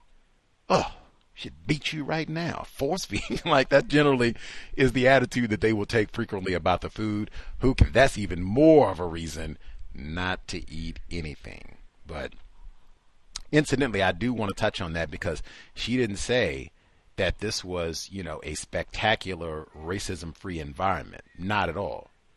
She says she's got these trifling racist, she said white supremacist, racist white women. And even note that pattern, because, right, she called in previously, just within the last couple weeks, and she said that different white man came back there flirting with her, came back in her work area. He doesn't even work back there. Loitering. Comes like, hey, did you know uh, my wife is colored? Hmm? Hmm? Want to hang out with us for the weekend? Hmm? Doing up now again, like I said, those treacherous white women, they see this like what? What? Who is this nigga woman? What? Every white man here is getting up. Oh, they hate your guts. He's not her supervisor either. We talked about that. We said that with Renethia Tate's book. Mr. Fuller said that too, where a lot of times all this sexual abuse happens in work environments where we, males and females, we can't say no. Same thing, plantation. I say the job is a plantation, same thing, where you can't say no. Now, he's not her supervisor, but he is a supervisor. We just talked about that. Same thing with this white woman. She's not her supervisor. The white woman uh, is not her supervisor, but she's a supervisor. And you get the same tacky behavior, whether it's I'm coming back and I do you come same thing we talk do you come and chat it up with everybody to let them know you're swirling? Why are you back here talking to me? I'm not even one of your subordinates. White woman that I also don't report to. Now you got to claim me and send out this tacky email as, uh, as though I'm one of your subordinates when I'm not, and then put me at the bottom of the boat, bottom of the list. All of that notwithstanding, in this environment, even with labor shortages and everything, and I think we said that. I think that was my recommendation back then. Like, eh, I don't know if I would want to hop away that much. Like, especially if they are willing to make some accommodations. Like, if you can get an extra vacation day, a few extra nickels, or whatever it is. Like, eh, kind of wacky right now. COVID nineteen and everything else. Like, eh whichever plantation that we go to next, that you go to next, no guarantee that it's going to be any better. Could be 20 of, you know, the worst racists that you got on this job on the next job. And they all flirt with you, the males and the females. So if you got to go, you got to go. But man, sometimes hang in there until for sure, for sure. All right. I've got something that looks way better. I've checked it out. I've done my research, better salary, and time to get out of here. Working on our counter racist codification in the meantime. Uh, much obliged for sharing. Uh, the number again is 720 716 7300. The code 564 943 pound. Press star six one if you would like to participate. And the young lady that just spoke, that's exactly why I a thousand percent endorse for males and females. We heard non Clemson grad, he said before he wore his bright orange, I think he said his wife got him like, oh, you look great in this melon, look awesome, get out there in that sunshine. All that might be true. Been eating well, doing my yoga, look at that slim waist, pow, get out there and show all that might be great. All that leads to exactly what he said. Hey, did you uh, play with Deshaun Watson? You look like one of those old football legends. Hmm. Now I say, not that that couldn't happen if we wear, you know, dark colors, beige, lots of those, that type of thing. I'm just saying, hey, you already are going to get lots of racist attention anyway. If you are fit, competent, you eat well, drink your water, not drinking juicy juice and eating Funyuns and what have you. Ooh, racist. Hey, because they work so hard. We're supposed to be eating McDonald's, cheeseburgers, and all that. They work so hard to have us out of shape and tubby and everything like Gus used to be. When that's not the case, oh man, you're fit and attractive and looking like you're trying to get the universal man, universal woman. They hate your guts. So, part of that code, logical, competent, all the rest of it with the dress. I'm not coming in here trying to show out like, woo, wear my bright colors and my short skirt. No. Prudish. That's why we we're the same. You get the same type slacks, blouse, blazer, whatever it is. Bam. No bright colors. It's one hairdo. That's what we talked about for the young ladies. All of that. That's another part of the reason why I try to minimize as much as possible. I'm not here trying to show out and get lots of sexual attention or what have you. Some of that might happen anyway, but I am not sending out that signal at all. I am not trying to encourage that at all. Here to work, here to be professional. Uh, before we nab the other folks who dialed in, just to make sure that I was not lying, NPR, they interviewed uh, at 81, Disney's first African American animator is still in the studio. This is from August 2016. I'm skipping down through, uh, it's a lengthy interview that they did with him, so I'm skipping down through most of it. Uh, so he gets, and he talks about, they talk a lot about racism uh, over the years and black people being hired at Disney's studio and the films representation of black people over the years. Uh, anyway, so he, they say, let's see. All right. When Floyd Norman turned 65 years old, still at his creative peak, Disney forced him to retire, though he never really went away. So did you feel underappreciated at the moment they let you go? Norman, not underappreciated, but disappointed. Disappointed because I wanted to continue to work. You see, creative people don't hang it up. We don't walk away. We don't want to sit on a lawn chair. We don't want to go out and play golf. We don't want to travel the world we want to continue to work. And so I was disappointed when I realized I was age 65 and my career was essentially over. Well, it wasn't over because I found out I was able to continue to work. NPR interviewer, you did, and you kept coming to Disney and actually somewhat, Norman, laughter, I guess I did, NPR interviewer, uh, coined the term Floydering, which I guess is what happens when Floyd is loitering. Tell me what exactly that was referring to. Well, that's correct. I had the opportunity once I retired from full time employment. I came back to Disney Studio to work as a freelancer, and so most freelancers work at home and they bring their work in once the job is completed. Well, I decided I didn't want to work at home. I missed the camaraderie of the big studio. I missed talking to people. I missed being around the action. And so I decided I wanted to just stick around Disney. So I. You weren't going anywhere? I found an empty office and I moved in. I was probably in violation of some rule or law or whatever, but there I was.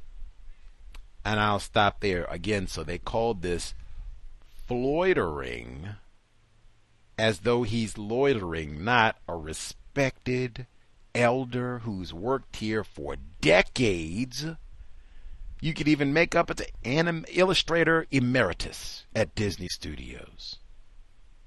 Floyd Norman. They could do it like that. No, he's Floydering when he actually is still employed. I mean, if you're freelancing, you're not Floydering. They could have just said, "Oh, he's freelancing," right? You, I mean, hey, we could be dignified. We could find a, an empty broom closet.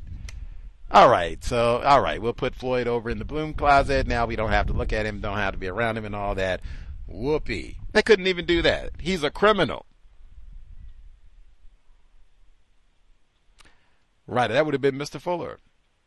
Out there did all that, and then I'm Floydering. He would have just called that. I put that, write that down. Floydering? what, what, does that mean? Floydering? like, get them to explain and write it down. Floydering? What does that spell? That Floydering, fullering. I don't know. Doesn't have the same ring. Other folks who dialed in with a hand up, if you have commentary to share, line should be open. Proceed. Can I be heard? Non Clemson grad, perhaps Miss C. Uh, nah, she's falling asleep. It's been a long day. but um, I have a couple of stories. Um, I will say, you know, go in context to those first couple of clips. Um, I had my first job at the age of 14, and I worked at a day camp with children, like a, like a teacher or you know, a babysitter for the most part.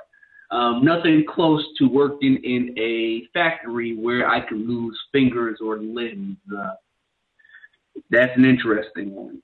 Um, also, last week I reported that the woman who likened me to the office contagion, the one who moved out of my department to another department, I forgot to report how subvers- how subvers- um, subversive of she was while she was in the department. So, for example, in one of our last public meetings over this last month, asked the new white female planner, can she go get some post-its so people could write notes onto the map so they didn't have to write directly onto the map. Um, to me, that's a bit neater. And um, I, I asked her, why don't you go ask the other um, planning manager because he had a whole bunch of posters for another public meeting, for other public meetings we did um, several months ago. Um, so um, as I asked her to do that, the woman who is merely an administrative assistant, she turns around and says to the new planner, don't bother him with that. Just get them from your office. So anytime, basically, I might um, ask her to go do something. Now, keep in mind, I will say this: I am not this woman's boss. She's just um, a simple new planner trying to learn her way around the trade. And you know, I try to give her tasks and help her give her, you know, so she can learn a job. Um, but every time I try to ask her to do something, um, you know, she has some subversive remark to, um, you know, add to it. Or if I, you know, had a responsibility, but I needed to get assistance from this former administrator, she would have, she would feel the need to go back to the manager and make sure what I'm asking is reasonable and within my authority. Um, I am so happy that uh, white B word is gone that that that kind of stuff happened way way way too much. Now on to my main story. This arises from a conversation I had with my manager as we were driving down for um for a meeting for planners in the state. Um, so I'll, I'll basically just read the story as I wrote it. Let's see. Where is it at? Oh, and before I said that, I will also report the white uh, the white woman who was scared to come to our home-based dance business. She ended up coming today and um taking another dance lesson and she had her two daughters with her and they bought a dance and she bought a dance package. So she will return. So made a couple extra extra smeckles i suppose. Anyway here's my story. My manager asked me if any of my research has led me across anything associated with victim blaming for traffic incidents he then elaborated about a meeting he had where a bike advocate laid into an engineer for victim blaming Apparently, this was because of an idea that when anyone is walking or biking at night, they should wear bright colored clothing to be more easily seen by people driving. He asked me, what is the disconnect between bike advocates and engineers? I told him victim blaming is a reference to how news articles talk about people walking and biking are seriously injured or killed in traffic incidents.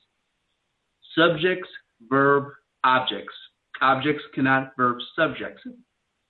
This is something that you learn in grade school.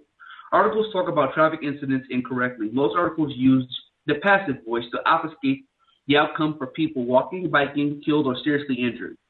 For, bike, for the bike advocate to lay into the engineer as a victim blaming is misplaced, but he can blame the engineer for the roadway design. The advocate's reasoning, I believe, is misplaced. Ironically, it's usual people like the engineers to say things like the person we're um walking to wear um walking should wear bright clothing though this may have helped, I know this to be superficial logic. Brighter clothing is not a defense for two tons crashing into a human body, seen or not. I was trying to explain how road design creates these conflicts that lead to these tragedies. Then my manager talked about the idea that we don't model transportation for people walking and biking because it doubles the cost of transportation modeling. I responded that that strikes me as circular logic, not not to because it's one thing to say people don't walk or bike, therefore we don't model it, and we don't model it because people don't walk and bike. This is akin to trying to decide the need for a bridge based on the amount of people who are swim- swimming across the river. Metaphor. Is this racism? Not directly. In my professional opinion, the racism occurs based on engineers and planners' approach to roadway safety and the disproportionate death and serious injuries of non-white people, which have been talked about many times on on the cows. But in news articles, they say some um, they'll say someone has was hit by a car. In essence, an object, verb, a subject, which is impossible. passive voice instead of active voice. The article should read A driver hit a person walking because consequences can only go in one direction. The person outside the vehicle is the one that is harmed. A person has never hit a vehicle and a vehicle was harmed. My manager keeps saying that these um, um, there isn't enough money to do safety projects. Then I asked him what is the most dangerous maneuver on the road. Eventually, he got to uh, to left turns, especially across traffic. Understanding that left turns are the most dangerous maneuver, what is the cheapest, easiest thing you can do to prevent that dangerous maneuver? My manager said center turn lane medians to prevent left turns. Then I asked if that would cost a lot of money compared to completely having to redesign the road. For the most part, he said no, especially if it's temporary material. If this is true, can you now see the disconnect between people complaining about deaths and serious injuries and engineers' unwillingness to do something about it? It's not because they can't, the engineers, I'm saying. It's clearly because they choose not to. It's not a, uh, it's not a money issue, it's a will issue. My manager then says that such a thing is unlikely to happen because someone sued the state transportation department saying that such a thing would be a taking. A taking happens in two situations, either by using eminent domain to take someone's property or creating a situation where a property is unusable or, un- or inaccessible. I must admit that my manager intrigued me with this, so I'll be doing some research into the state Supreme Court case that prevents left turn safety projects. And with that, that is the end of my uh, story.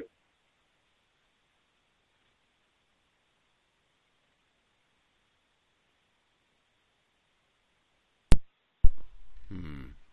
Fascinating, uh, non-Clemson grad. Uh, to, tomorrow on the compensatory call-in, I think the last segment will be about black bikers. That'll be for tomorrow, 9 p.m. Eastern, 6 p.m. Pacific. We'll have more on black cyclists and the problems they face tomorrow, Mississippi specifically. Um, congratulations uh, on getting return business. I guess you were her black brother indeed. Um, again, now, or brother indeed. Again, there was, you know, difference opinion about what that meant, but hey, return business, buying a package, bringing other folks. Bravo. Call that word of mouth. Bravo all the way around. Bravo. Make that money. Um, the the whole the the the white the racist white woman who called you the contagion uh and you just you know this fella has a lot of post-its oh yeah just go you know he's got barrels of them go grab a few oh my gosh just go get me the post-its don't bother him with that like man like is his time really that much more valuable than mine like this is not you know you you're asking him to stop and go write a 500 page document or what ha- I mean 30 seconds. Can you grab me those post-its? Much obliged. 30 seconds. like I mean, what the world? I don't understand. Like that always that assumption the Negro's time is less valuable. You're not doing anything anyway.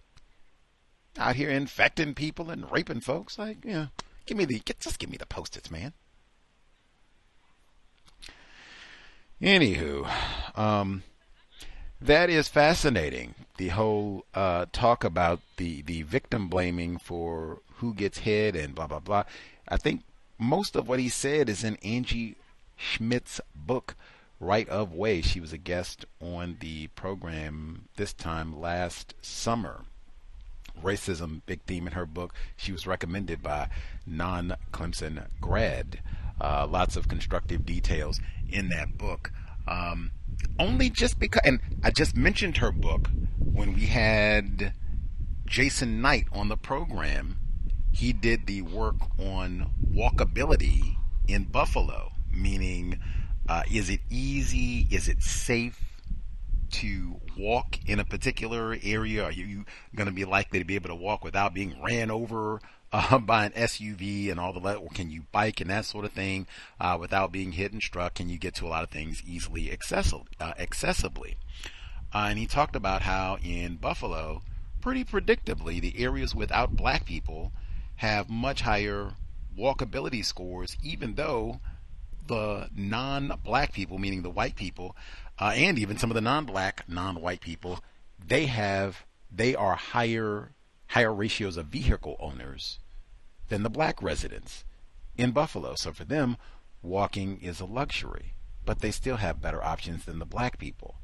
That seems to be true in enough areas that I think they know, white people know, anything where we're not going to have crosswalks and that sort of thing, where it's going to be more dangerous for pedestrians. They already know black people are disproportionately pedestrians. So, yeah, and especially anything that's like an easy and South Carolina listed. It's one of the states she talked about in the book.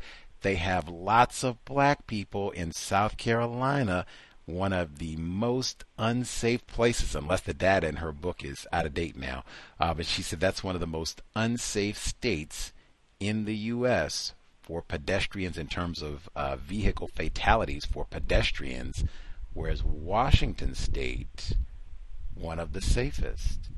Much lower population of black people, even though Washington State has a higher population of people than South Carolina, unless my memory uh, is bad. But that was something that stood out to me when I looked at the data uh, in her book. Anywho, um, yeah, that's that is fascinating because some of those at the having the ability to make some of these safety changes, but they don't have the will.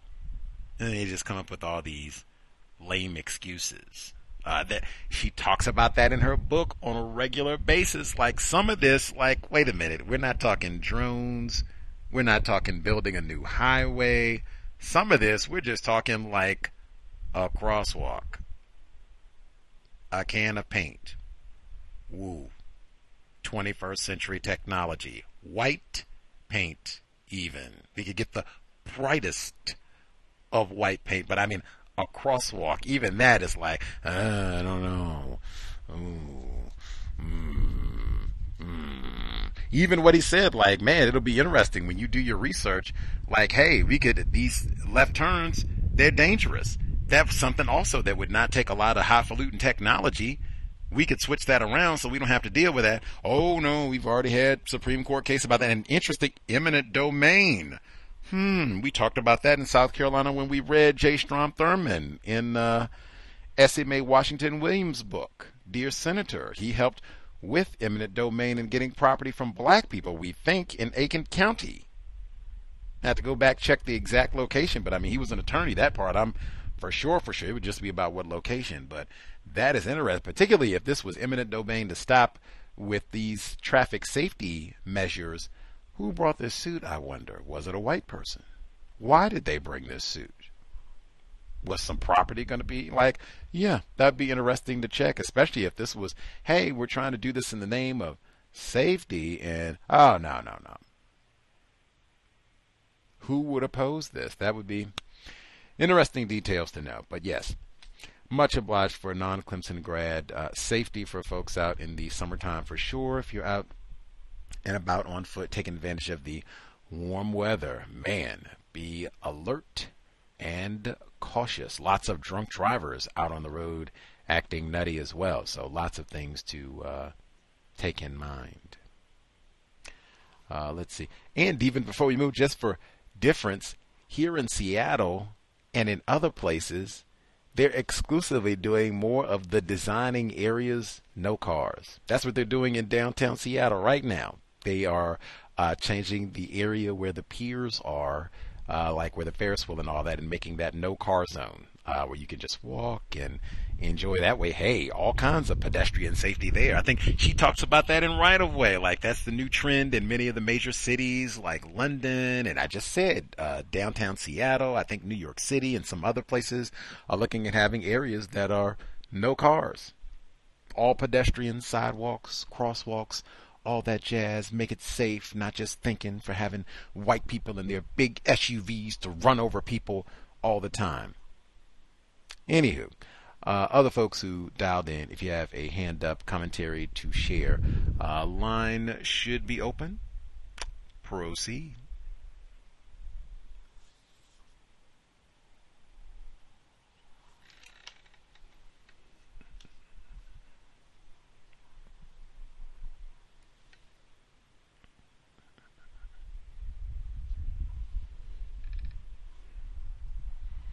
Can I heard? Uh, Bay Area mom? Yes, ma'am. I'm, I'm sorry, I was I wasn't I was tired today, so I was waiting, giving people a chance. But well, it's my turn. I'm at, I'm at work a little bit, so bear with me. Um, bus driver, uh, substitute teacher for the bus the bus drivers, the substitute teachers. Oh my goodness, how desperate, right? Um, okay, okay. And this is who's teaching this, the children, things like that. People coming from Iran or Iraq or whatever, the armed services, and then start teaching the children. Um, okay, so Aaron McGruder. I, uh, I love Aaron McGruder as a comic uh, strip. I remember when he used to do comic uh, strips because I to let my son read those comic strips when he was little. And when he got the cartoon gig, it was around MySpace time, so it was so exciting. And then I noticed his script. I was like, oh, they're gonna do something about it, and sure enough, so I missed him. And I didn't get a chance to do the uh, Franklin dance. I, I must. I don't know where I was. Probably not born. Um, this is my first week back at, at work at the place I was telling you about. So, um, I uh, it's a, I guess it's a middle school, high school for uh, children with disabilities, maybe some kind of uh, spectrum. It's uh, kind of for white kids, but you know you got to be open for everybody because you want, you know, you want everybody to come because it fills the school and pays the bills. So it's maybe 75 kids, maybe. I'll be there till school starts at my um, other city.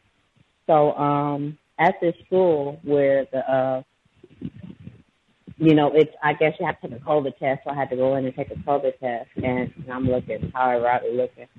And um I guess I'm uh the RBT for this little boy who is uh he's um oh, I guess he's eleven. He's eleven. So um cool little guy. Uh I thought it was a little more would be a little more organized than it was. As soon as I was upstairs uh trying to get my instructions to see what to do next.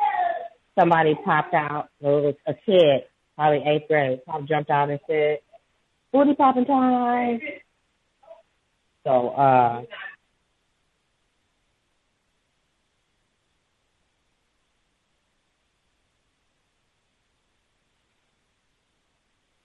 So um, a parent, um, a, a kid came out and just made this, uh, did this gesture, and um, started dancing. And then I just said, "Oh my goodness, what kind of environment am I getting in?"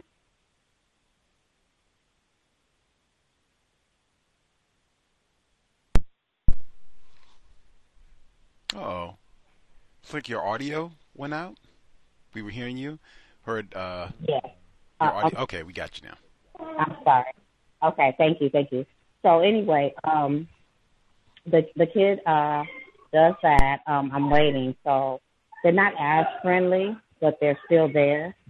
Um, I uh, so I'm asking, you know, what do I do? Where do I go? So they tell me, and they show the little me the little guy, and um, so I said, okay, so I need a behavior intervention plan. You got a CIP. Nobody knows anything. When I first got there, it's this black lady, and I find out she's the teacher. She just started there with me, but she was very, very friendly, and um, too friendly. She was talking like she had been working there for years, and she's talking. And then I said, she's like, I just started here. I was like, I'm the teacher. I said, oh my gosh, young teacher, maybe like, un- I think thirty is pushing it. So um, black. Um, the head teacher, another guy who I thought was the teacher, he is um uh maybe looked like he'd been there for some years. The principal, come to find out, he's a black guy. He just got that position this year, like this week or whenever school started last week. So um after that, uh he, he he doesn't talk. Nobody really communicates. They just send you where you're going. And when I read the Google reviews, they're real distant with the uh the beginning staff, the initial staff. They don't give they give them the worst clients. They expect you to leave. The turnaround rate is awful. So um so with that, um, I'm uh, just trying to figure out where am I at. So um, I I get to um, the classroom. I'm with the kids, so I'm giving them advice on what to do because there's absolutely nothing to do. Nothing to do. And uh, there's old, outdated games, games the way advanced for the kids.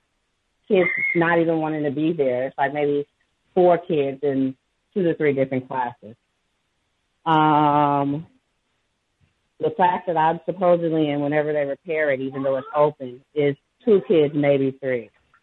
Uh, the little boy is um, maybe sixth and seventh grade. So when I read his BIP, um, it's more of uh, he has a lot of issues that they can't accommodate. So when you're dealing with children on the spectrum or anyone with disabilities, you have to you have to you have you can't wait to wait and figure out how to get to know them. Every little thing you should already have read up. You should know about the kid. You should have already read up about whatever their behaviors are, whatever they need. All the stuff should have already been done. Um, so I'm asking for help. Nobody knows what the teacher says. She doesn't have access. This black one. So the white guy, I'm just, I'm just, well, I'm just basically babysitting. So by Tuesday, the little boy's getting restless. I said, "Where's his schedule? He needs a schedule." Well, we were, well, I don't have anything. We're getting that. So I asked the white guy. I said, "Where's his Where's his behavior intervention plan?" His mom took, his mom had printed up a uh portfolio, some kind of thing, like a laminated thing with his picture on it and all the things he likes and doesn't like. And um uh oh dear. So all the things he likes and doesn't like and uh then um uh laminated it to give to the school. So I said, I can't do anything with that. That's for you. That's not for me. I need his behavior intervention class. And so they went and got one. It was older, like maybe 2019. And um, I didn't care because it doesn't matter how old it is. I just needed to be, I just need something, a blueprint. So, um, lo and behold, when I pull it up, my BCBA is the one who did the whole, the whole thing. She did it. She's coming from the school, one of my schools. Um, I know the teacher. I know the. I know everybody. So it was perfect. So um, for me, because I could understand what it was. So, oh my goodness. So um, thereafter, I said, okay, so this is doable. Okay, so he needs this. He needs a schedule. He needs this. And they're looking at me like, mm, okay, mm, okay, but nobody's doing it. So um, I keep giving all these suggestions. You know, do this, do this, do this, do this. Nobody's. They're just like, oh, that might be a good idea. What do you think? I have to ask the teacher. So the teacher says no, or basically says no because it doesn't happen. So the kids are just restless. Everybody's ready to go. By the third day, the other, the one that I have, he's very restless. So, um, uh, it's awful. So by the time I get off on Wednesday, I meet his mom, both his moms. No, thank you. I meet both his moms, and um, you know, I speak or what have you. I don't do too much conversation. So I heard that the mom, the mom wanted to talk to me. So um, I didn't. I ended up calling, texting the BCBA and asking her would she call me because I know this is not her district. No, thank you, but this is her case. So um, or this was her case. She knows about the case. So lo and behold, she knows more than I know. She even knows that I'm there, all this stuff. They just didn't tell me. Uh, they didn't. They just didn't tell me a lot of stuff. So she said, "Yeah, I know all about it. Um, I know where you are. I know." So I said, "Well, I need super. I need supervision." And so she said, uh, she asked me what was going on. So I'm telling her. So by Thursday, I was supposed to have a meeting on Friday with the uh, head of special needs and uh, I guess the teacher and me. That never happened. So to keep in mind, this new teacher, she's, she's very new, started Monday. She doesn't have any information. So um, she's like, they won't give me anything. I don't have anything. I said, well, have you read his BIP? She's like, no, they haven't given me anything. So I said, um, okay. Um, then uh, thereafter, Thursday, text resolution. He's starting hitting, throwing the little boy because there's nothing to do. He's now we're in this sensory room. So he ended up in the sensory room. I sat in the sensory room with him all day. The sensory room isn't even a sensory room. It's an idea of a sensory room because it's not put together. There's no ventilation. So we sat in there all day. So then they run and tell the parent, oh, he had a bad day. He said the F bomb, all this stuff. So I just walked away. Um, he ended up, uh, he, he does cuss a lot. He says F-U-C-K starts with F. And, you know, um, he, uh, it's just sad. And, um, they don't have, the program doesn't accommodate his needs, but it's an expensive school. So, um, I sat in there with them all day, uh, yesterday. So I text my BCBA asked me, um, told me she needs to do a meeting with me on Zoom next week, pick a day. So I said, as soon as possible. So his mom's not going to even let him stay at the school. I can tell. So anyway, I ran into the mom today, uh, and she said, "What happened yesterday? How? What's the sensory room like?" So I described the sensory room, and then she said, "Oh boy." And I said, "And I I leave on the uh, 18. That's my last day." And she said, "Well, I don't need a babysitter. Yeah, I need him to do some work." And she said they already, when I asked how his day was, they said he was calm. And then yesterday they run up to me saying he's saying all this. I don't want. I don't care about him being calm. I want him to do some work. So, um, uh, crazy day on the plantation, but uh, they don't know who I am. They're very nervous, the staff, because of the way I come in. I come in serious. I'm about my business. I will report you. I will report everything I see. I'm supervised, so now my supervisor is involved. So I'll give you having her in a Zoom meeting on Monday so she can see the environment. So I'm not affected at all. I just do what I have to do. But these schools are really tricky with our children. And thank you for taking my call. I'll mute my line. And excuse the background noise. I'm at job too. Okay. Thank you. Much obliged. Bay Area mommy.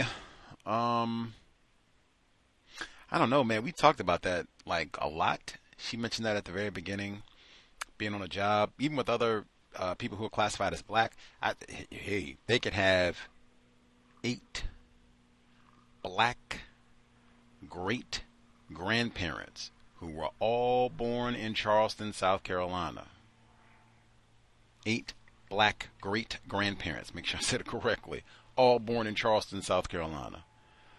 Would not make any difference to me at all. We are not homies, pals, none of that. Now, especially, we haven't been working together, you know, five, ten, twenty years. Nothing we haven't been working together five days. You haven't even been working at this job like 50 days, much less coming in here all chummy and, hey, what's like, whoa, whoa, whoa. Like, slow all that down. I say that consistently just because this person is classified as black and I am too. That does not mean we are long lost sisters, brothers, whatever else. They work here. I work here.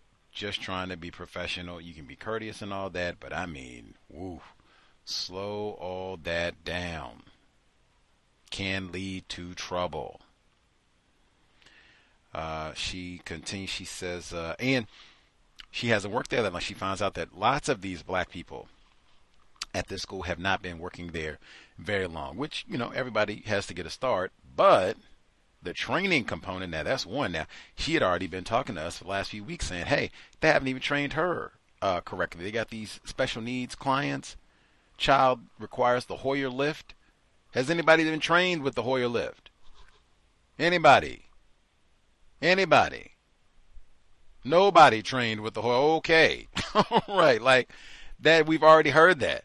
So now we got all these new staff, probably the same thing, where they haven't been adequately trained, and then they give them the worst client, meaning the most challenging, difficult clients. That is so consistent in the system of white supremacy, and I mean in so many different different facets. Uh, I think we talked earlier this month.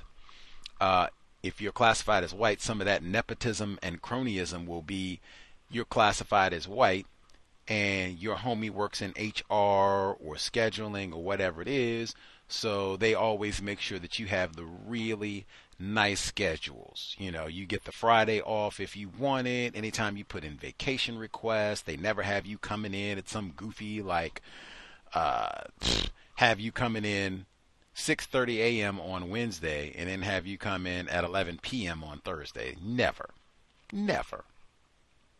Or when it comes time to divvy out the clients, the white people, they get all of the easy students, no behavioral problems, quiet, 4.0 GPA. They give you all those. The black clients, oh my God, you got Susie the Spitter. Oh man, you got to watch this one. Likes to do the wrestling moves. They give you all these difficult, like, man, I just my first day on the job, and oh man, and he set the class. Oh, we got to fight me. All this you got to be going. Oh, they gave me all the difficult students. Oh, that call that setting you up to fail. That is standard operating procedure in a number, even the not training you, even if they had given you spectacular and easy clients, if you aren't trained adequately, that alone setting you up to fail. She said, and I mean, talk about setting you. I could just say that over and over and over. I'll pause just to get in. Dr. Welsing, she says, when you play around with sex, the joke is on the offspring. Bay Area mom educator said, Oh my lord, they're snatching bus drivers. Again, I don't think she was disparaging bus drivers, but I'm just saying they weren't hired to teach the algebra class. Man, quality of education, if it's that desperate, and like I said, a lot of places don't even have bus drivers to steal. Play around with sex. The bus driver ends up teaching your child AP English. Anyway, she said that they got these children in here, many of them special needs, non white children, needing resources, needing a schedule. Schedule? Yeah. she she asks for the behavioral plan. I say, oh well, well, his mother sent us this nice laminated card, which is helpful. I mean, that's that's great, you know. But she says, no, no, no. Where's the behavioral plan? Hmm. Got this old question ass and coming in here asking, what, what? What? She gets the behavior. Well, let's be serious with us. Okay. Boom, boom, boom, boom, boom, boom. Starts make the plan says we should do this. Let's do this. What do you think about this? Mmm. Mmm. Mmm. Mmm. Nah. she says she says they they say, Oh, well, ask the teacher or you know, that sounds good and then they don't do it. That's the sort of thing now. Have you read the plan? And you don't care, or you've not read the plan because you don't care. Either way, we end up at the same spot. It just seems like, eh, throwaway children. Niggers. Throwaway staff, too. Care about them either, really. Schedule? Need a schedule for Jamal here? waiting to send him to the penitentiary. That's the schedule. What do you mean, schedule? Get him some Lunchables and send him on his way at the end of the day. What's the problem? She said his mother No, no, no. I don't want him to be calm. That's not the goal of school. When is that the goal of school? To be calm. Just make sure that Willie doesn't say a few F bombs incidentally, like, ooh wee, man, from the mouths of babes. That would be a reason for a couple of things. Not to use profanity yourself. And what is that moron who says if you're going to have children, not having a television in the house? Lots of profanity comes out of the TV in the system of white supremacy racism.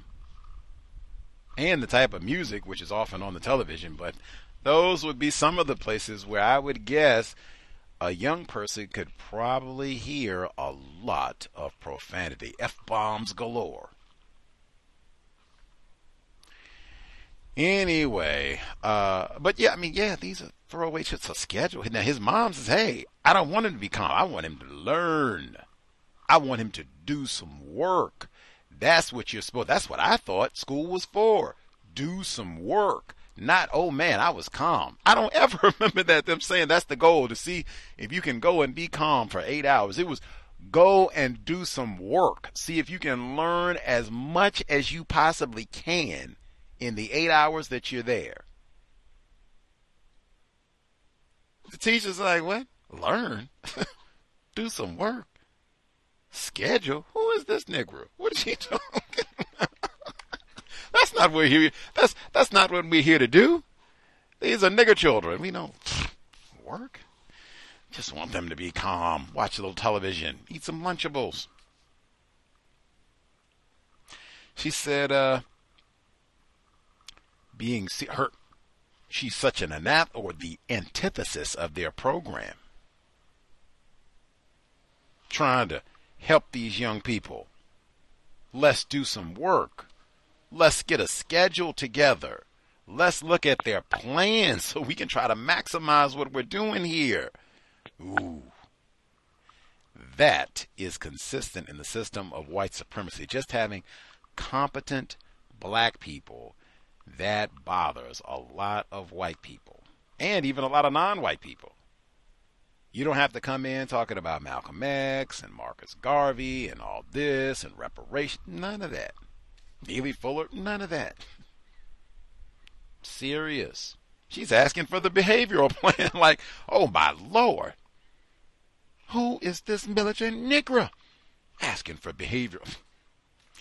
Just being serious and competent, if you are classified as black, is enough to unnerve a lot of folks because they have conditioned and trained us to be super silly about everything. I'm not saying that you said the young lady was silly because you certainly did not. You said she was too friendly. But to me, that's going right into just entertainment and laughy and jokey and not being serious. They even said that the illustrator, he didn't say go into this being laughy and we're joking and goofy. That's some of the characters' names, right? Goofy and all that and ha ha. Uh, no.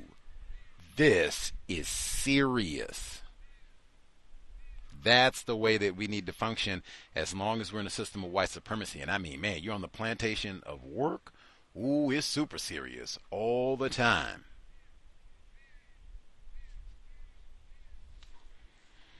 serious black people. Man, that's black people with a code. Number again 720 716 7300. The code 564943 pound. Press star 6 1 if you would like to participate uh, other folks who dialed in with us. Uh, if you have commentary to share, proceed. Hello. Uh, good evening. Hope to have everybody. Um, so, um, it's an interesting evening. I had my partner with me. We're coming back from the hospital, and I heard you mention something about cyclists and um, people on, uh, you know, basically pedestrians being hit. So I was calling to ask, does anyone know how to uh, get a plate number from a license because ironically he was struck by a vehicle today while riding his scooter. The driver was the driver white? Yes. So the driver was white. He got out of the vehicle and he offered him uh, a large sum of money in cash and told him that he didn't want to go through his insurance, but my my partner's collarbone is broken. It's not broken in multiple places, but it's broken and now he's down, can't work, and he's in pain. Um, and it's you know it's just going to increase as time goes on. So I, in my mind, would you know instruct him to you know call an attorney, give the information about where the accident was and the and the info he has from the license. So I'm just trying to see if I can do a little bit more um, investigation on my own, and I just don't know how to go about getting a license plate. Um, you know, from from a license, and uh, but he does know where it occurred, and um, also uh, has the make and model of the vehicle, which should help. Um, and I'm thinking, if need be, the camera, uh, you know, camera footage could be subpoenaed if necessary. But that's all I was going to say. And yeah, it's unsafe for black uh, black scooters, bikers, and, and pedestrians for sure. I'll mute my line. Thank you. Wow, I'm very sorry to hear that. Um, man, that is terrible. I'm sorry you all had to to endure that. Um, thoughts and prayers out to your partner, uh, and lots of uh, healing. And man, like that, all that unnecessary pain and everything else. Glad you're still with us. I mean, yeah, glad you're you're still with us. Glad it was not uh, a fatal injury, but man, that is uh, horrendous. Um, yeah, thoughts and prayers uh, to you uh, as you, and hopefully a speedy and total recovery. Um, Louisiana, incidentally, another one of those places, large population of black people, unsafe for black pedestrians, cyclists. I said our report tomorrow is Mississippi, so that's all in that little area, what they call it the Black Belt. Anyway, um, I'm not sure if you all have called the police or not. That would have been, especially if it's a white person. I guess that I mean hindsight is 2020, but anytime there's a vehicle accident, even if it's just a minor, uh, what they call fender bender, if it really anybody, but especially if it is a white person, call the police immediately. They any sort of nonsense or you know I don't want to go through the insurance and blah blah blah and report and you know all that other stuff. Whatever. Uh, they hop out and offer you a million dollars. Like it could be counterfeit. Like who knows? Um, check whatever. Uh, and even if they do, call the police. Even if you took it, they offer you fifty thousand dollars cash on the spot. They pull out a, a, briefcase and you know got bricks of cash and blah, blah, blah. okay, fifty thousand dollars. Here we go, bang.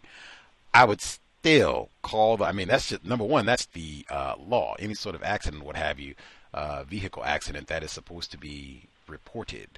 Um, so I would call the police. Uh, if he left the scene there was an accident, that right there is leaving the scene of an accident. In most jurisdictions, I'm not a lawyer, what have you, not an enforcement official, but I mean, police are supposed to be called any sort of vehicle collision, especially you got an accident. So I would hope the police have been called. Uh, if you all didn't call them, call the police. You have his information. They can be helpful uh, with identifying uh, this person. Uh, like I said, leaving the scene of an accident. Um, but yeah, I would call the police. I would definitely speak to an attorney because um, you should be able to get all of the identifying information. Um, and I mean, all that sort of stuff is super difficult at the time. Uh, you're in pain and injured and just trying to get medical attention and uh, all the rest of it. But yeah, if there's if there's multiple, like if you this case your partner he gets hit and everything, if you are able to go to to try to meet him and get him medical assistance and all of that, Call the police. Uh, any sort of accident, especially white mo- white motorists are infamous for this sort of thing. Like I know non-white people, like non-white people, where I've been to their house, type of a thing, where they and they were working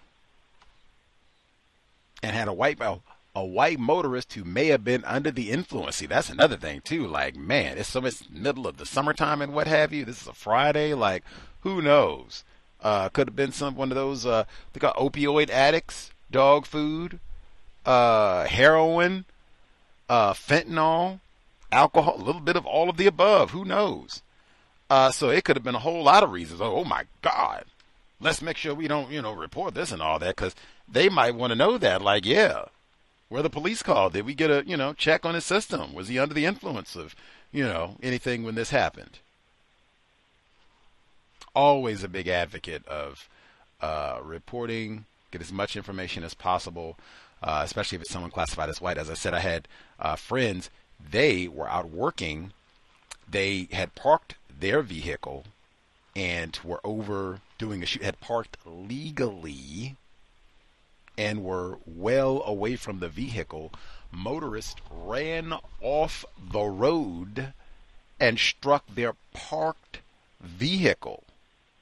They even had to swerve out of the way. I think they had camera equipment uh, that got damaged because they had to move and everything. And they said they talked to the white guy, individual classified as white, got out of the vehicle. Uh, it seemed like he could have been under the influence of who knows what. Then he hopped in the car and took off. Same thing. That's leaving the scene of an accident. Call the police. All of that. I've seen that and I've heard that. Uh, I just wasn't informed about racism, and white supremacy. I wasn't cognizant of that. But apparently, this sort of thing is very, very common. And then you add the racist component, where I think Ari before had told us she was out and saw a mother, black mother, with her, and I mean young, not like you know ten, uh, eight, uh, like three, uh, stroller. I think she said, out at the crosswalk, and again, not with uh, St. Ides, Colt 45, a blunt, jaywalking at the crosswalk with the yeah, white man was, that see see just to let you know. see much obliged for the confirmation. I didn't think my memory was that bad. In a stroller, she said. Crosswalk, not jaywalking. And she said the race soldiers, I think she said it was a white man and a white woman, woman in the vehicle sitting there, bang, hitting on the accelerator. Vroom, vroom. That attacked her. Uh, Irie, I'm talking about. She was trying to get their information, you know, to do the correct thing, report them. Uh, and then they went to, to try to attack her. So, I mean, it's so many, you know, layers to all of that in terms of why things are so unsafe uh, on the road for uh, black people. But I think to your question about the identifying information, I think the police may be able to assist with that for sure. Um, they might, I don't know what information you do have. Um, the police should be able to assist with that for sure, uh, especially if it's reported, especially once you report and you have a police report. Uh, the Department of Motor Vehicles or whatever they call it in your dis- jurisdiction may be able to help as well uh, if you have a police report with all of this. Um, definitely, I would definitely talk to an attorney. And again, healing, super quick, speedy, complete recovery uh, to your partner. Man, it is so uh, so unsafe out there, man. Oh man. Um, Can I uh, add something real quick? yes, ma'am. I think it's important now for me to say because I told him we have to develop a code. I didn't realize we needed a code for if he gets in a car accident because he he scoots and I drive, and you know um, he in the moment he was he's not good with situations like this. So we need to develop a script since he's in less of a protective situation because when the guy offered the money and he didn't feel the pain immediately, he he took the money, he took the man, he took a picture of the man's license and he got his phone number. But I told him I was like the man could say you stole a license or you know something weird. I'm like, that wasn't good enough. You should have stayed and called the police. And he was like, well, I didn't know. I, I he didn't know to do that, and I didn't know I had to do that with him. But it's been a while since he's been um driving. Like he doesn't really drive, so I guess that's something people should know. You need a code for car accidents.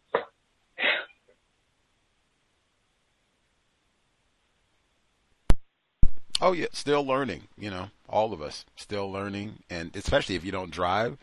Um, you, and I mean, hey, all that's something. All of them, especially. I don't think he said he was driving. He was just out doing the scooter thing, which that's no crime there either.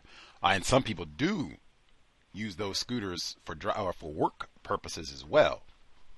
Whatever the case, if you are in a motor vehicle or a scooter or even a pedestrian, really, but especially if you're driving scooter, bike, you need to have a code.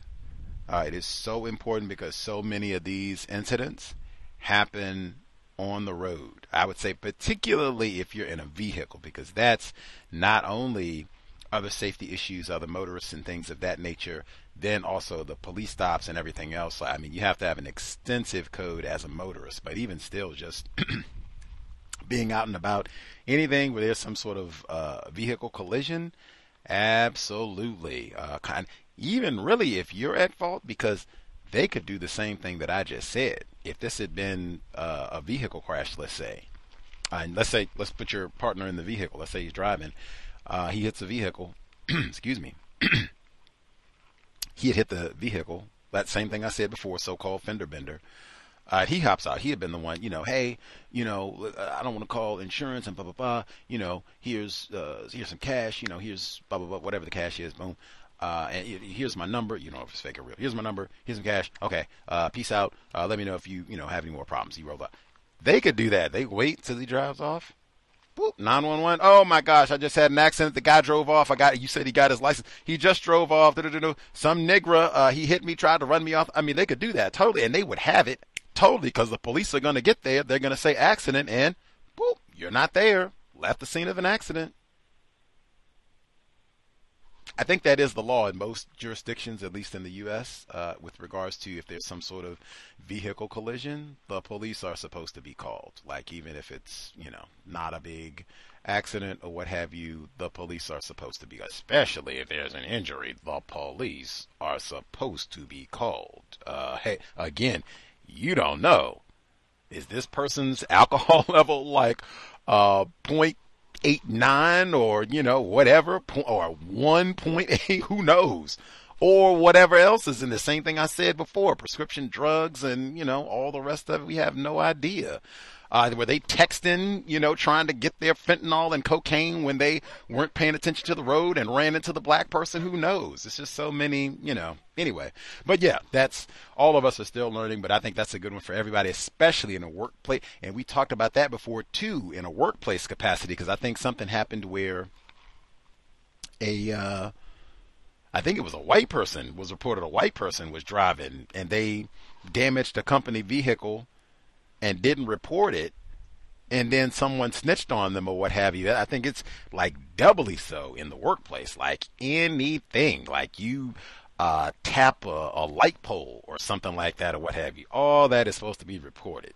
like uh, it it gets even worse. That sort of thing in a work environment, you can get fired. Like oh my god, like you are working for Amazon and you hit somebody on a scooter and it doesn't get reported like they find out like later on or what have you there's a police report filed or something like that like oh my god like you're going to get fired on the spot like never even labor shortage like i can pretty much guarantee you are going to get fired on the spot.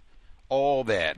Even like i said it doesn't have to be a person. You could tap like a telephone. They still got payphones? You could tap like a payphone or you know light pole whatever it is parking meter and that is supposed to be reported so yeah um, still learning.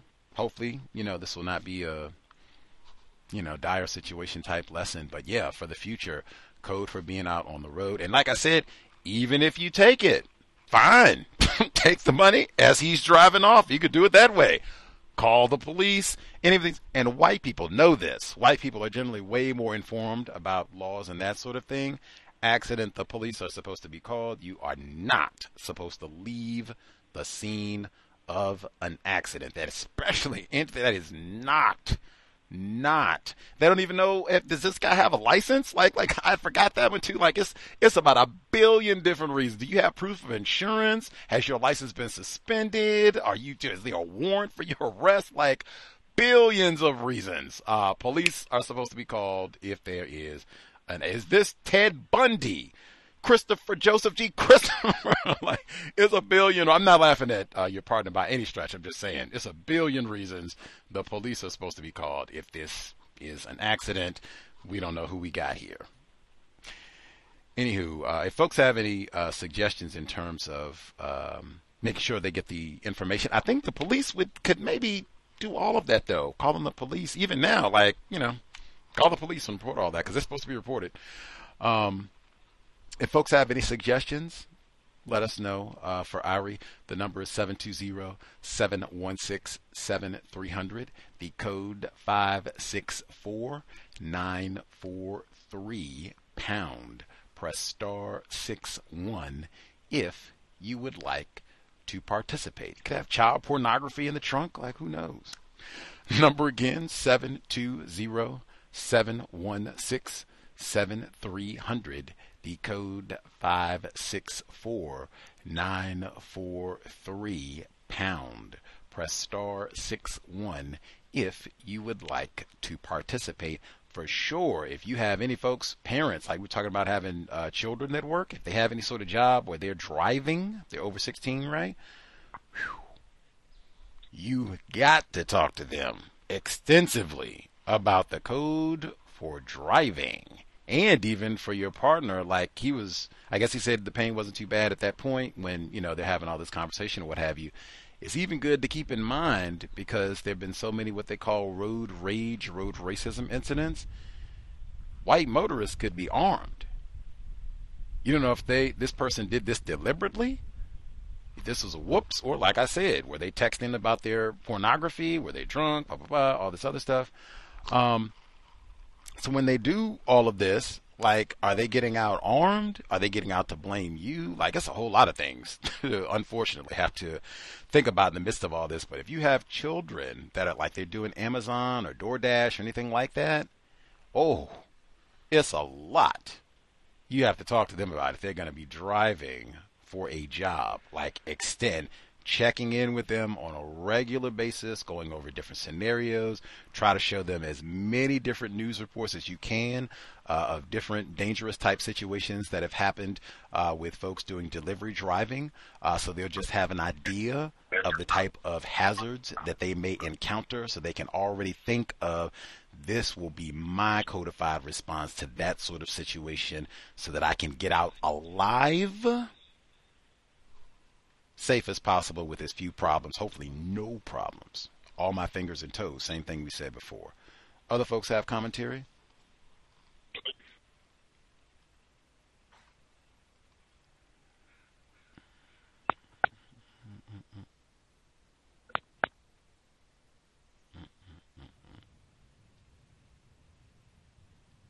What's going on?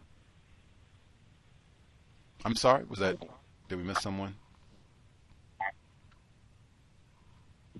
Uh, hi, Gus. Did it unmute me? Uh, we can hear you. Were you trying to speak? Oh, okay. Yeah, yeah. Actually, you know, I actually wanted to offer some constructive uh, advice. I not only like to call to kind of share uh, reports, but you know, to try to offer advice whenever you can. I know um, I actually was recently in a car accident, and in my particular state, when you call the police for my incident, if you are not injured and if it did not happen on the, um, I believe, like the public streets, the police did not come out to the particular accident. Um, what I would advise uh, her to do is to get in contact with an attorney, just, you know, kind of do some research. Um, most um, accident attorneys will take uh, a case on a uh, contingency, uh, meaning, you know, she will not have to, you know, pay any fees. I didn't have to up front. However, um, once it does settle, you know, they will, I believe, they get about, I think it's 30% of the settlement.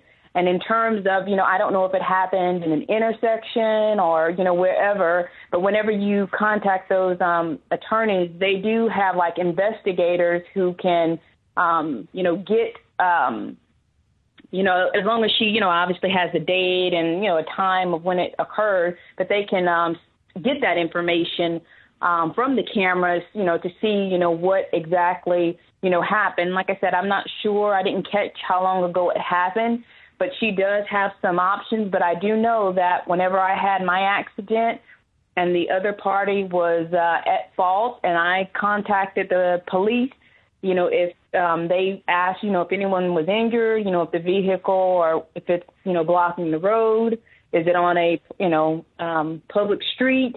And, you know, if it didn't meet those certain criteria, they will not come out to the scene. And so the next step would be um, filing it with the other person's insurance. But, you know, if I were her and she, she has nothing to lose, I would, you know, um, just go online, do some research about your, um, per, um, I believe they're personal injury attorneys, and kind of, you know, let them know what happened and what kind of pain. Because um, one of the the advice the they I called them the same day that it happened, but one of the pieces of advice they gave me is that a lot of times when you get into an accident, you may feel fine or you may feel okay, and you know people go by that feeling but you know a few days later is whenever the pain starts to um you know really you know set in and that's when you realize you know oh i've i've been injured. But um i'm hoping you know that is some constructive advice or feedback um so that can kind of help her and her um partner situation out.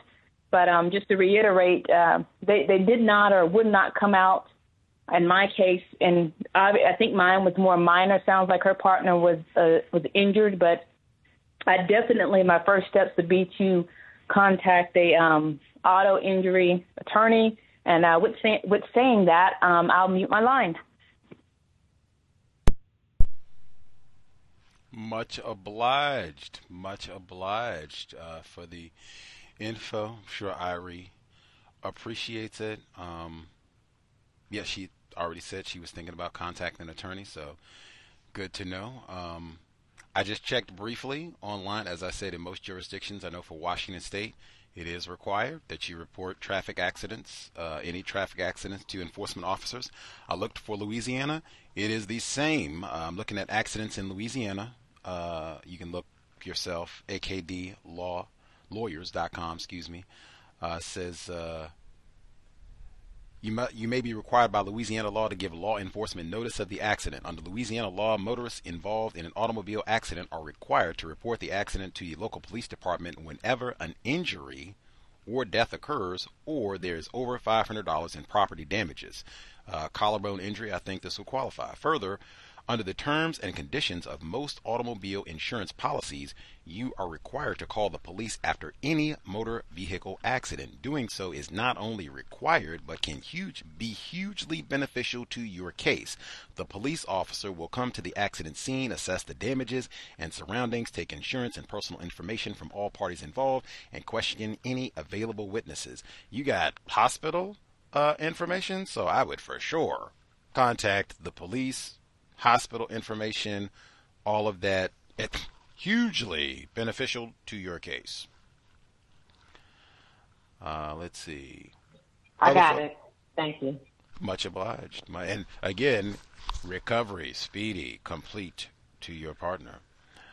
Um, let's see. Other folks uh, with either their own situation or any suggestions on what we've been discussing thus far. Again, if we have any parents, this would be one not to spectate. If we have any parents, if you have teen offspring, uh, have you talked to them about the workplace environment? What have you said? What's been their experience? That'd be kind of good to know as well. And even if, if folks hear this in the archives, the email is untiljustice at gmail.com let us know. Write in. We can share it down the road or what have you. That'll still be valuable.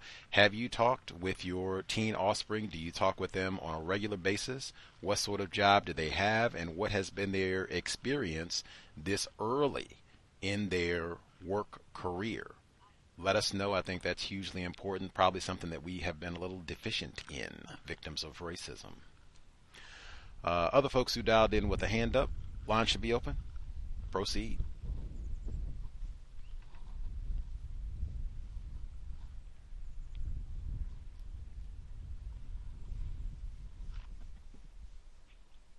May I be heard? Uh, our caller down at the courthouse in Florida. Yes, sir. Yes, sir. Thank you very much, sir. Greetings to Gus, the host, the listeners, and callers. I just have uh, a few reports I'd like to share with everybody. Um, the first report is uh, I don't think I mentioned this one, but the supervisor, the white woman, uh, she had a voice recording when I was trying to get in contact with her. So on the recording, it mentioned the two uh, white people. I'm just going to say that they're white and named their extensions, but the black female who's been there like 20 years just totally left her name out. Uh, so I I did my very best to make sure I found that extension, but it obviously wasn't as easy as the one she gave. But I wanted to share that one first because she already had acquired that title, but the other two people are called coordinators. She's called the manager. So there it is again with the terms. Um, and the the Warren once again before she retired in April, she gave these two people um, the title of coordinator, white area. So she she made sure she did that before she left. Uh, and the next one is I, I shared this a little while back where I was walking into the segregated area and the majority white women staff uh, they were in a circle and they were observing this this white baby or whatever of one of the uh, white women co-workers. And this also is a, a member of the particular um, white clique that they have, and the baby, the white, the white racist, okay, racist suspect, gave me a look, and then I remember it was a look like the baby was like, "What is? Who is this?" Um, you know, that's the expression and the black manager, black female manager that I'm talking about, look at how she looked at Blank. She named me. Look at how she looked at him. So I just kept walking. Now I wanted to say that because this was three years ago. so his mother, a clique member, right? So they set all of the happy birthday tackiness and decorations up around where her office is. So they were coming to pick her up today. She was leaving around like one thirty today. And the same white child, now obviously two or three years older. I, I did my best to avoid the child and them. So uh so I'm sitting there and they come through the door and you know, he on the Spider Man shirt and stuff you know, Marvel Comics and the um the gold star badge stickers that the sheriff gives the uh, children. And he once again gave gave gave her that same look and then the, the mother was smiling and everything. So that that child still is, in my opinion, um I guess I use the word unrefined because he, he's showing that that direct um, sense of practicing, you know, white supremacy because most of the area is white. So I doubt the black people were even around at the time.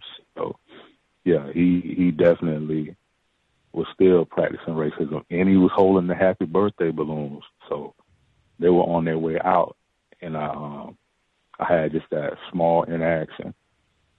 Uh, my my next one is the the NAACP lady, um, because she came down the hallway on Wednesday and yesterday, Wednesday and Thursday, two days in a row, to talk to the main person. And you know, she had uh, like a suitcase with her, so I've been thinking about wondering, like, I wonder what that was about. And then this morning, it was more black people involved in this big time meeting. So uh, I still have to uh, do some examining and some research to see what that was about.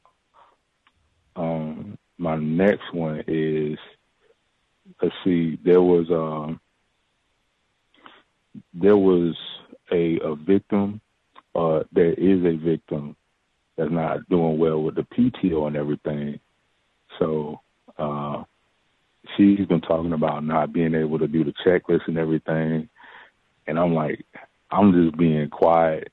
Ain't really nothing much to say because, like you mentioned, Gus, uh, trying to uh, go on the job like there's some kind of a you know, team or unit of black people that's that's going to help each other. I just just try and help constructively. I'll just say that. But you know, there's PTO issues, and then they're already putting it out there subliminally in the recent uh, newsletter, which there there is a portion in the new the new one for July. Um, I'll just have to read it like another time but yeah, like the they did mention the PTO and being on time, which is important, and being able to save time and everything. So I think they may have been uh, speaking about her and perhaps some other people about that. Um, and other than that, I don't really have too much other updates, but I wanted to share those updates with everyone. And uh, thanks for allowing me to share. Much obliged, our caller at the courthouse. I did get the picture. Um, I think he talked about it uh, a few weeks back. It was this summer. Uh, he talked about it. They had uh, they have all these little tacky. I guess the they got a newsletter, so we got to put stuff in the newsletter. So whatever the photo shoot was, uh, but see, they had coordinated. Talked about all that unjust coordinating, and he told us that uh, the white people had chatted amongst themselves and they're like, "Oh, okay, well, we'll do red, we'll do red, we'll do red," and so then they get ready to do the photo, and obviously they didn't tell any of the black people, so all the black people they come in wearing you know polka dots and everything but red.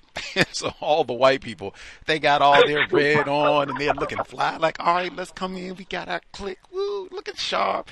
And they coming to get him to be in the picture like, I'm good. not that, you know, I want to be included so I can wear red too. I'm not saying that at all. Just saying, like, I'm good.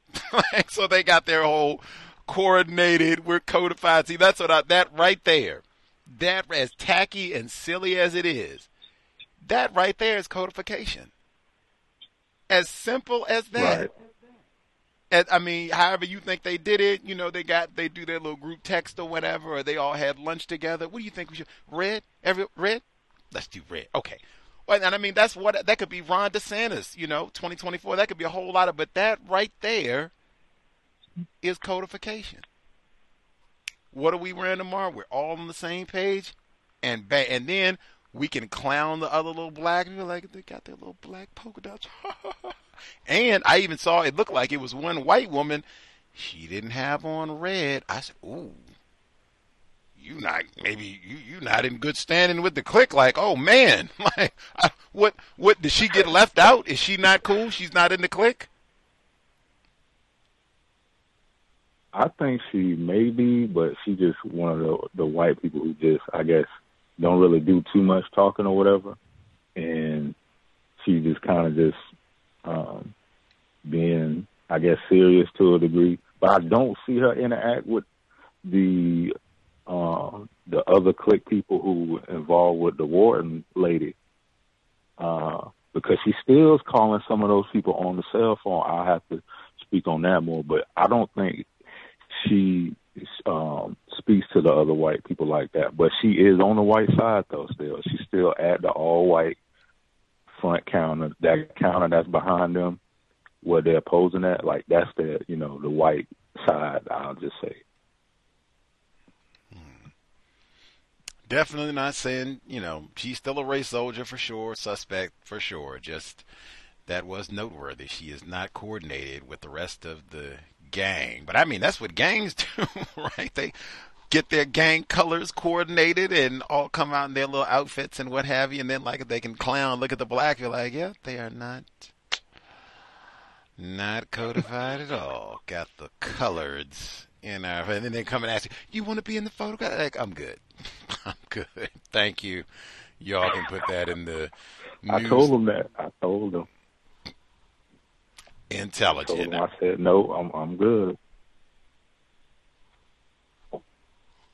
Intelligent. Intelligent.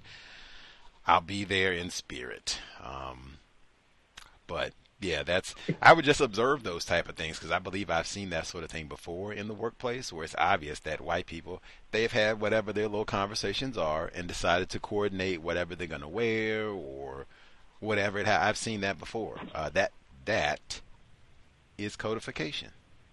White people are very codified in many respects, especially with regards to practicing racism, which they did because they for sure. I'm sure that white woman knew they were going to wear red. I'm sure she could have, you know, joined in if she wanted to. I suspect those black people, they didn't know at all. Like, what is going?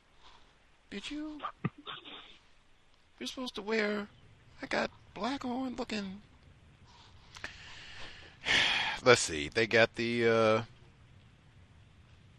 Wait a minute. Okay, yeah. Now, see, that's what I mean. Uh, when t- that that that right there, that's codification too. Now we started. We had the young lady she dialed in and she said the the jealous, vindictive white women in her workplace, uh, that's white woman that's not even her supervisor, put their little like the newsletter, put their little tacky arrangement together, put her name at the bottom, and then put the wrong uh, credentials uh, and what have you up there for the listing.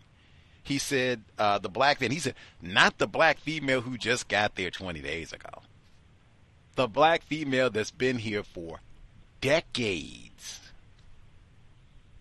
Oh that no extension for you. Leave all that off. Hmm.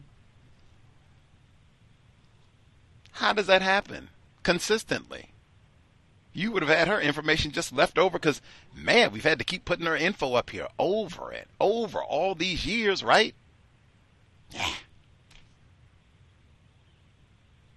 not neither one of those cases. That's not by accident. That's not a, you know, just wow, what a nope, that's standard operating procedure, really. Racist codification. I think she said minimizing. That's what we do. I've been here 20 years. I don't care, nigga. Shouldn't even got this job. Should have had you over in the segregated area too. he said they uh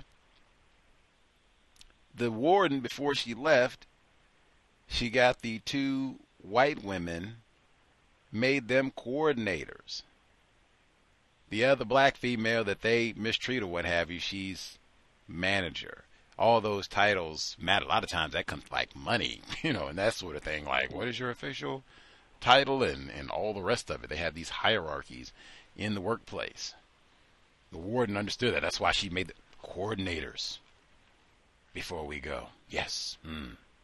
And then they malign and leave out the other black people's titles deliberately because they know all of that information matters. He said the uh, the young fellow, racist man, racist woman, racist child, uh, the little young white fella who was there three years before came out. Oh my God, Negro beast at the front. Uh, he's wigging out, don't see black people. He comes back after three years, same reaction. Oh my God, they still got this Negro male up here. Oh my God. Panic button, panic button.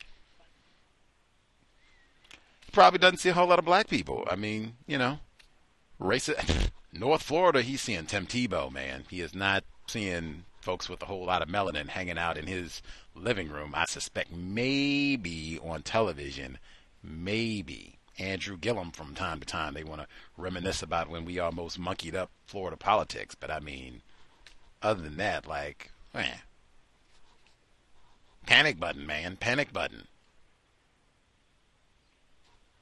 That right there says a lot. Speaking of panic button, same thing. We heard that before. Uh, the Bay Area mom, like, don't do all that, you know, uh, extra friendliness with black people. Now, the whole PTO help thing, that's different. You know, you want to help people out, but it's still not, you know, black sister and all of that. I just don't think that's a wise way to proceed in the workplace. Incidentally, all that PTO has come up, especially over the COVID situation, where white people have like uh, been a gang, unjust networking to like fuel and funnel PTO for you know other white people if they had sickness or I don't know cocaine bout whatever it is.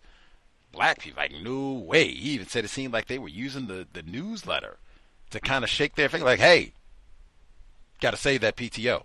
Don't be reckless. Make sure you save it and be on the which. Hey, now, hey, we normally talk about that at the very beginning. I say the way, the correct way for the phrase is, if you can't be early, be on time.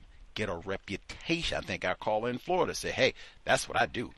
I get to work. That's my reputation. I've been here for a decade, almost uh, half as long, or about half as long as the black female that they malign and mistreat and leave out and all the rest of it. I get here. I'm known for getting here. I'm supposed to be here at eight. I get here at seven forty-five. No later than seven fifty. That is codification. That's what you want to have a reputation for on your job. I don't get here if I'm supposed to be here at eight. I get here at seven forty-five every day. So I have no problem with that. They say you should be on time. Absolutely. Be on time. And they come and make sure you save that PTO. Can't be reckless with that. Running out of PTO, you got to make sure you say, like, dang, we're in the middle of COVID and everything. They, and he already said they had other white people that, I'm saving my PTO. I'm not taking off no days, wasting no time for this. Cause I don't care if I get the Rona 15 times. Like I'm not missing no PTO. Everybody here'll be sick because I got plans. We trying to go to Daytona Beach for a few days or so, or whatever they're trying to go do. Black person might actually have, you know, some real problems or whatever. Hey, should have thought about that earlier. Save your PTO. Not that I'm, you know, encouraging being reckless with PTO. Certainly, save that. Take mental health days as you need it. But I mean, dang, like this is Ron DeSantis land, so I guess I don't expect too much sympathy. Like we are still, I thought, in the middle of a health pandemic worldwide. Maybe, maybe not in Florida. Ron DeSantis, 2024. Much obliged, caller in Florida. Any other folks' commentary they want to make sure they get in? Um, before we wrap up for this week?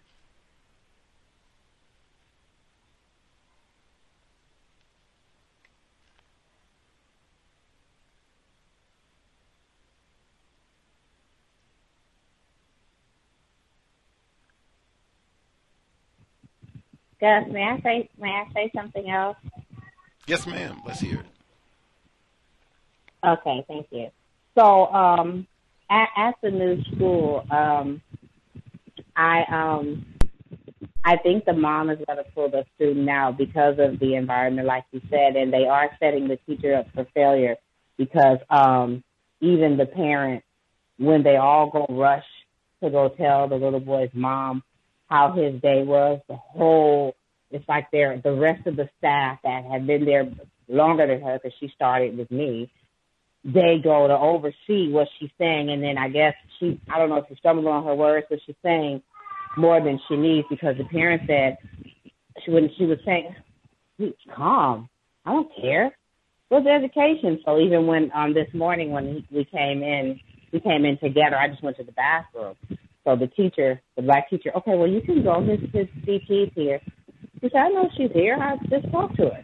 I want to stay. And so I guess they don't want her to stay. So she said she was just looking around at all the stuff he's not going to utilize. There's nothing for him in there. So I just wanted to share that. I uh I feel some kind of way, but I did tell the the teacher. I said, "You said your mom's the teacher, right?" She said, "Yeah." I said, "That's who you need to talk to for advice. You need to look to your mom um, instead of uh, trying to um, think you're going to get help here. Do the Google reviews if you want, but look, talk to your mom for advice. She's a teacher. Well, my mom, she's more, you know, old school. She's like, you know, more of that black power stuff. So she was just saying we need to open up a school for all black children. I said, like I said, talk to your mother for advice about working here and anything in teaching. Look to your mother. So I'll read my line and thank you.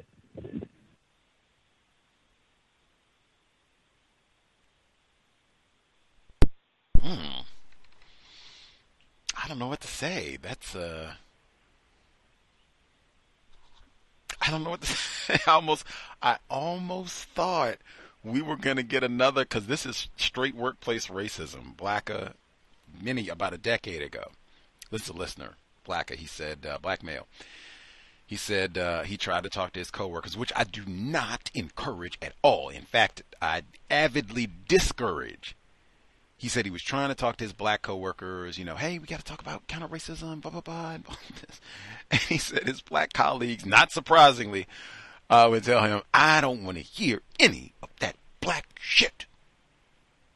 They put emphasis on black. I thought we were going to get another one of those, like, I don't want to hear any of that black. But she said it was her mom. like, I don't I mean, I, I get it. Many of us were like, ah, man, our parents are crazy. They don't know what they're talking about. That was why I wanted to talk to Nicholas Gunn this week. Like, what did you, did his parents tell him about this area not to go? And he said, everybody told him. He said his dad told him all the time, you're, they're going to end up in the river. You go over there, like they told him all the time. You go over there, you tell us, you let us know immediately, and all the A pluses. Like they, you know, were not ignorant about, or at least they did the best that they could to inform him. Wow, like that, that right there that is what domination looks like. Now, I don't know their relationship. She may talk to her mother every day and they have great vegan meals and go out, go to the farmer's market and get fresh avocados and lemons and oranges and yellow watermelon and everything together. Who knows? But I mean, wow, like your mommy is right there trying to guide you and, and tell you, nah, get nonsense open a school for black like in in the midst of you are being sabotaged. like she said they're coming what did she say? What? What? What did she say? Hmm, hmm, hmm. Okay, gonna keep an eye on you. We are all still learning. I'm a victim of white supremacy too. I'm just that that right there is what domination looks like. Talk to your mother. Get around to it. Got to hear all that black nonsense. Start your own school for black children. Psh.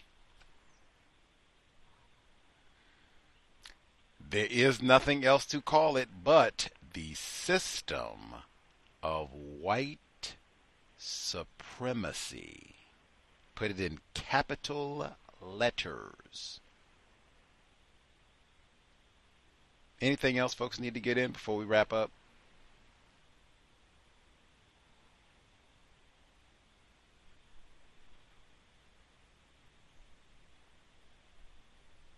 May I be heard? Our caller in Florida? Yes, sir. Uh, Gus, I was just thinking about a, a detail about how I mentioned how the, the the white woman that's the supervisor over us, she she had a sign on the desk where it says "You are the queen." The next the next the next time I went in there, she took it away. She took it out of the office. So, um, I guess she got upset. You know, called me a, a nigga a few, a few times in her mind like, hey, he he he actually got me. He he he's paying too much attention, you know, because no, like after I said it, I didn't see it in there. So I don't know if anybody else pointed it out, but I wanted to I wanted to mention that, and and that's pretty much it. Oh yeah, I think uh, not, especially when they have black people who are attentive and paying attention to things like that. And I think he said that she got that from a previous job. It's not even like some current coworker, you know, or whatever, uh, got that for her. Uh, I don't think that's my memories, but I think that was from like a previous job that she's transferring that over. Like that has that much resonance with her identity. I'm the white queen. And then this Negro comes over here who's scaring white children. And hey, what's that for? It's, oh, oh, ah, it's been tainted now. Take it home. yes, I, absolutely, because they're not accustomed to non-white people paying attention and quite like what does Mr. Fuller say? White people are the most familiar mystery. They're accustomed to us squabbling with each other and fighting and, you know, oh, I hate my baby daddy and, oh, I hate my wife and, and all the rest of it. That's their accustomed to us. Just fussing about our own personal gripes and not, not looking at them. Hey, Helen, what is that there? What you got on your queen? What, what's that all about? Totally different world. Anywho, uh, cyclist man, Mississippi. I don't even remember how. Did somebody? I don't even. I have to remember if somebody uh, mailed me that or if that was a random find. I will check my uh, history and see. I should have got the name of the other animator at Disney. Uh, I include only because I played that clip before. I used it when Mr. Fuller was talking about him wanting to be an animator, and then the uh, Asian male animator who also worked at Disney. But we got Floyd a Ring. We'll get the other one for next week. Anywho, again, if we have parents, if you have teens who are working, let us know. What do they tell you about their experience? Have you been talking to them? Did you talk to them in advance? Where do they work? Let us know. I think that's super important. Uh, have non-white people who are starting off uh, in labor to have them start off with as much accurate information as possible so that they are not bewildered, blindsided, as they say. They have a great idea of the environment, the dangerous environment in which they are starting out. Be here tomorrow. Uh, compensatory call in bicyclists, black cyclists, you know, black children cyclists. These aren't even so called grown black people, these are black children on bikes, pedaling for their lives, literally. Exactly what I said when we were talking to Irie. Sometimes it's a whoops. Had a little bit too much cocaine today, whoops. Other times, it's exactly what they said with James Craig Anderson which was in Mississippi, I ran that nigger over. That'll be tomorrow. Uh, sobriety, because of what I just said and about a billion other reasons, sobriety would be best. If you are out and about, you see a white person they are being hostile. Exit. This is not a time for long conversations with strangers. You should be thinking this fella, this gal could be armed and with an entourage. If you are not ready to kill and die right now, exit. If you're in a vehicle, you're sober, buckled, not on your cell phone. We're doing the small things to stay as safe as we can under conditions of terrorism and we need all of our attention. Minimizing contact with race soldiers as best we can, badge or no. That said, Creator, we ask that you help us remain patient with other black people, victims of white supremacy. We ask that you help us remain patient with ourselves. Remind us to demonstrate the highest levels of black self respect at all times in all places, each and every time we are in contact with another black person. It has been time replace white supremacy with justice immediately. Cow signing out. Thanks all for tuning in. Nigga, you so brainwashed. I'm a victim, Your brother. problem. You're a victim. Yeah. I'm a victim of 400 years of conditioning. Shut up. The man has programmed my condition. Mm-hmm. Even my conditioning has been conditioned.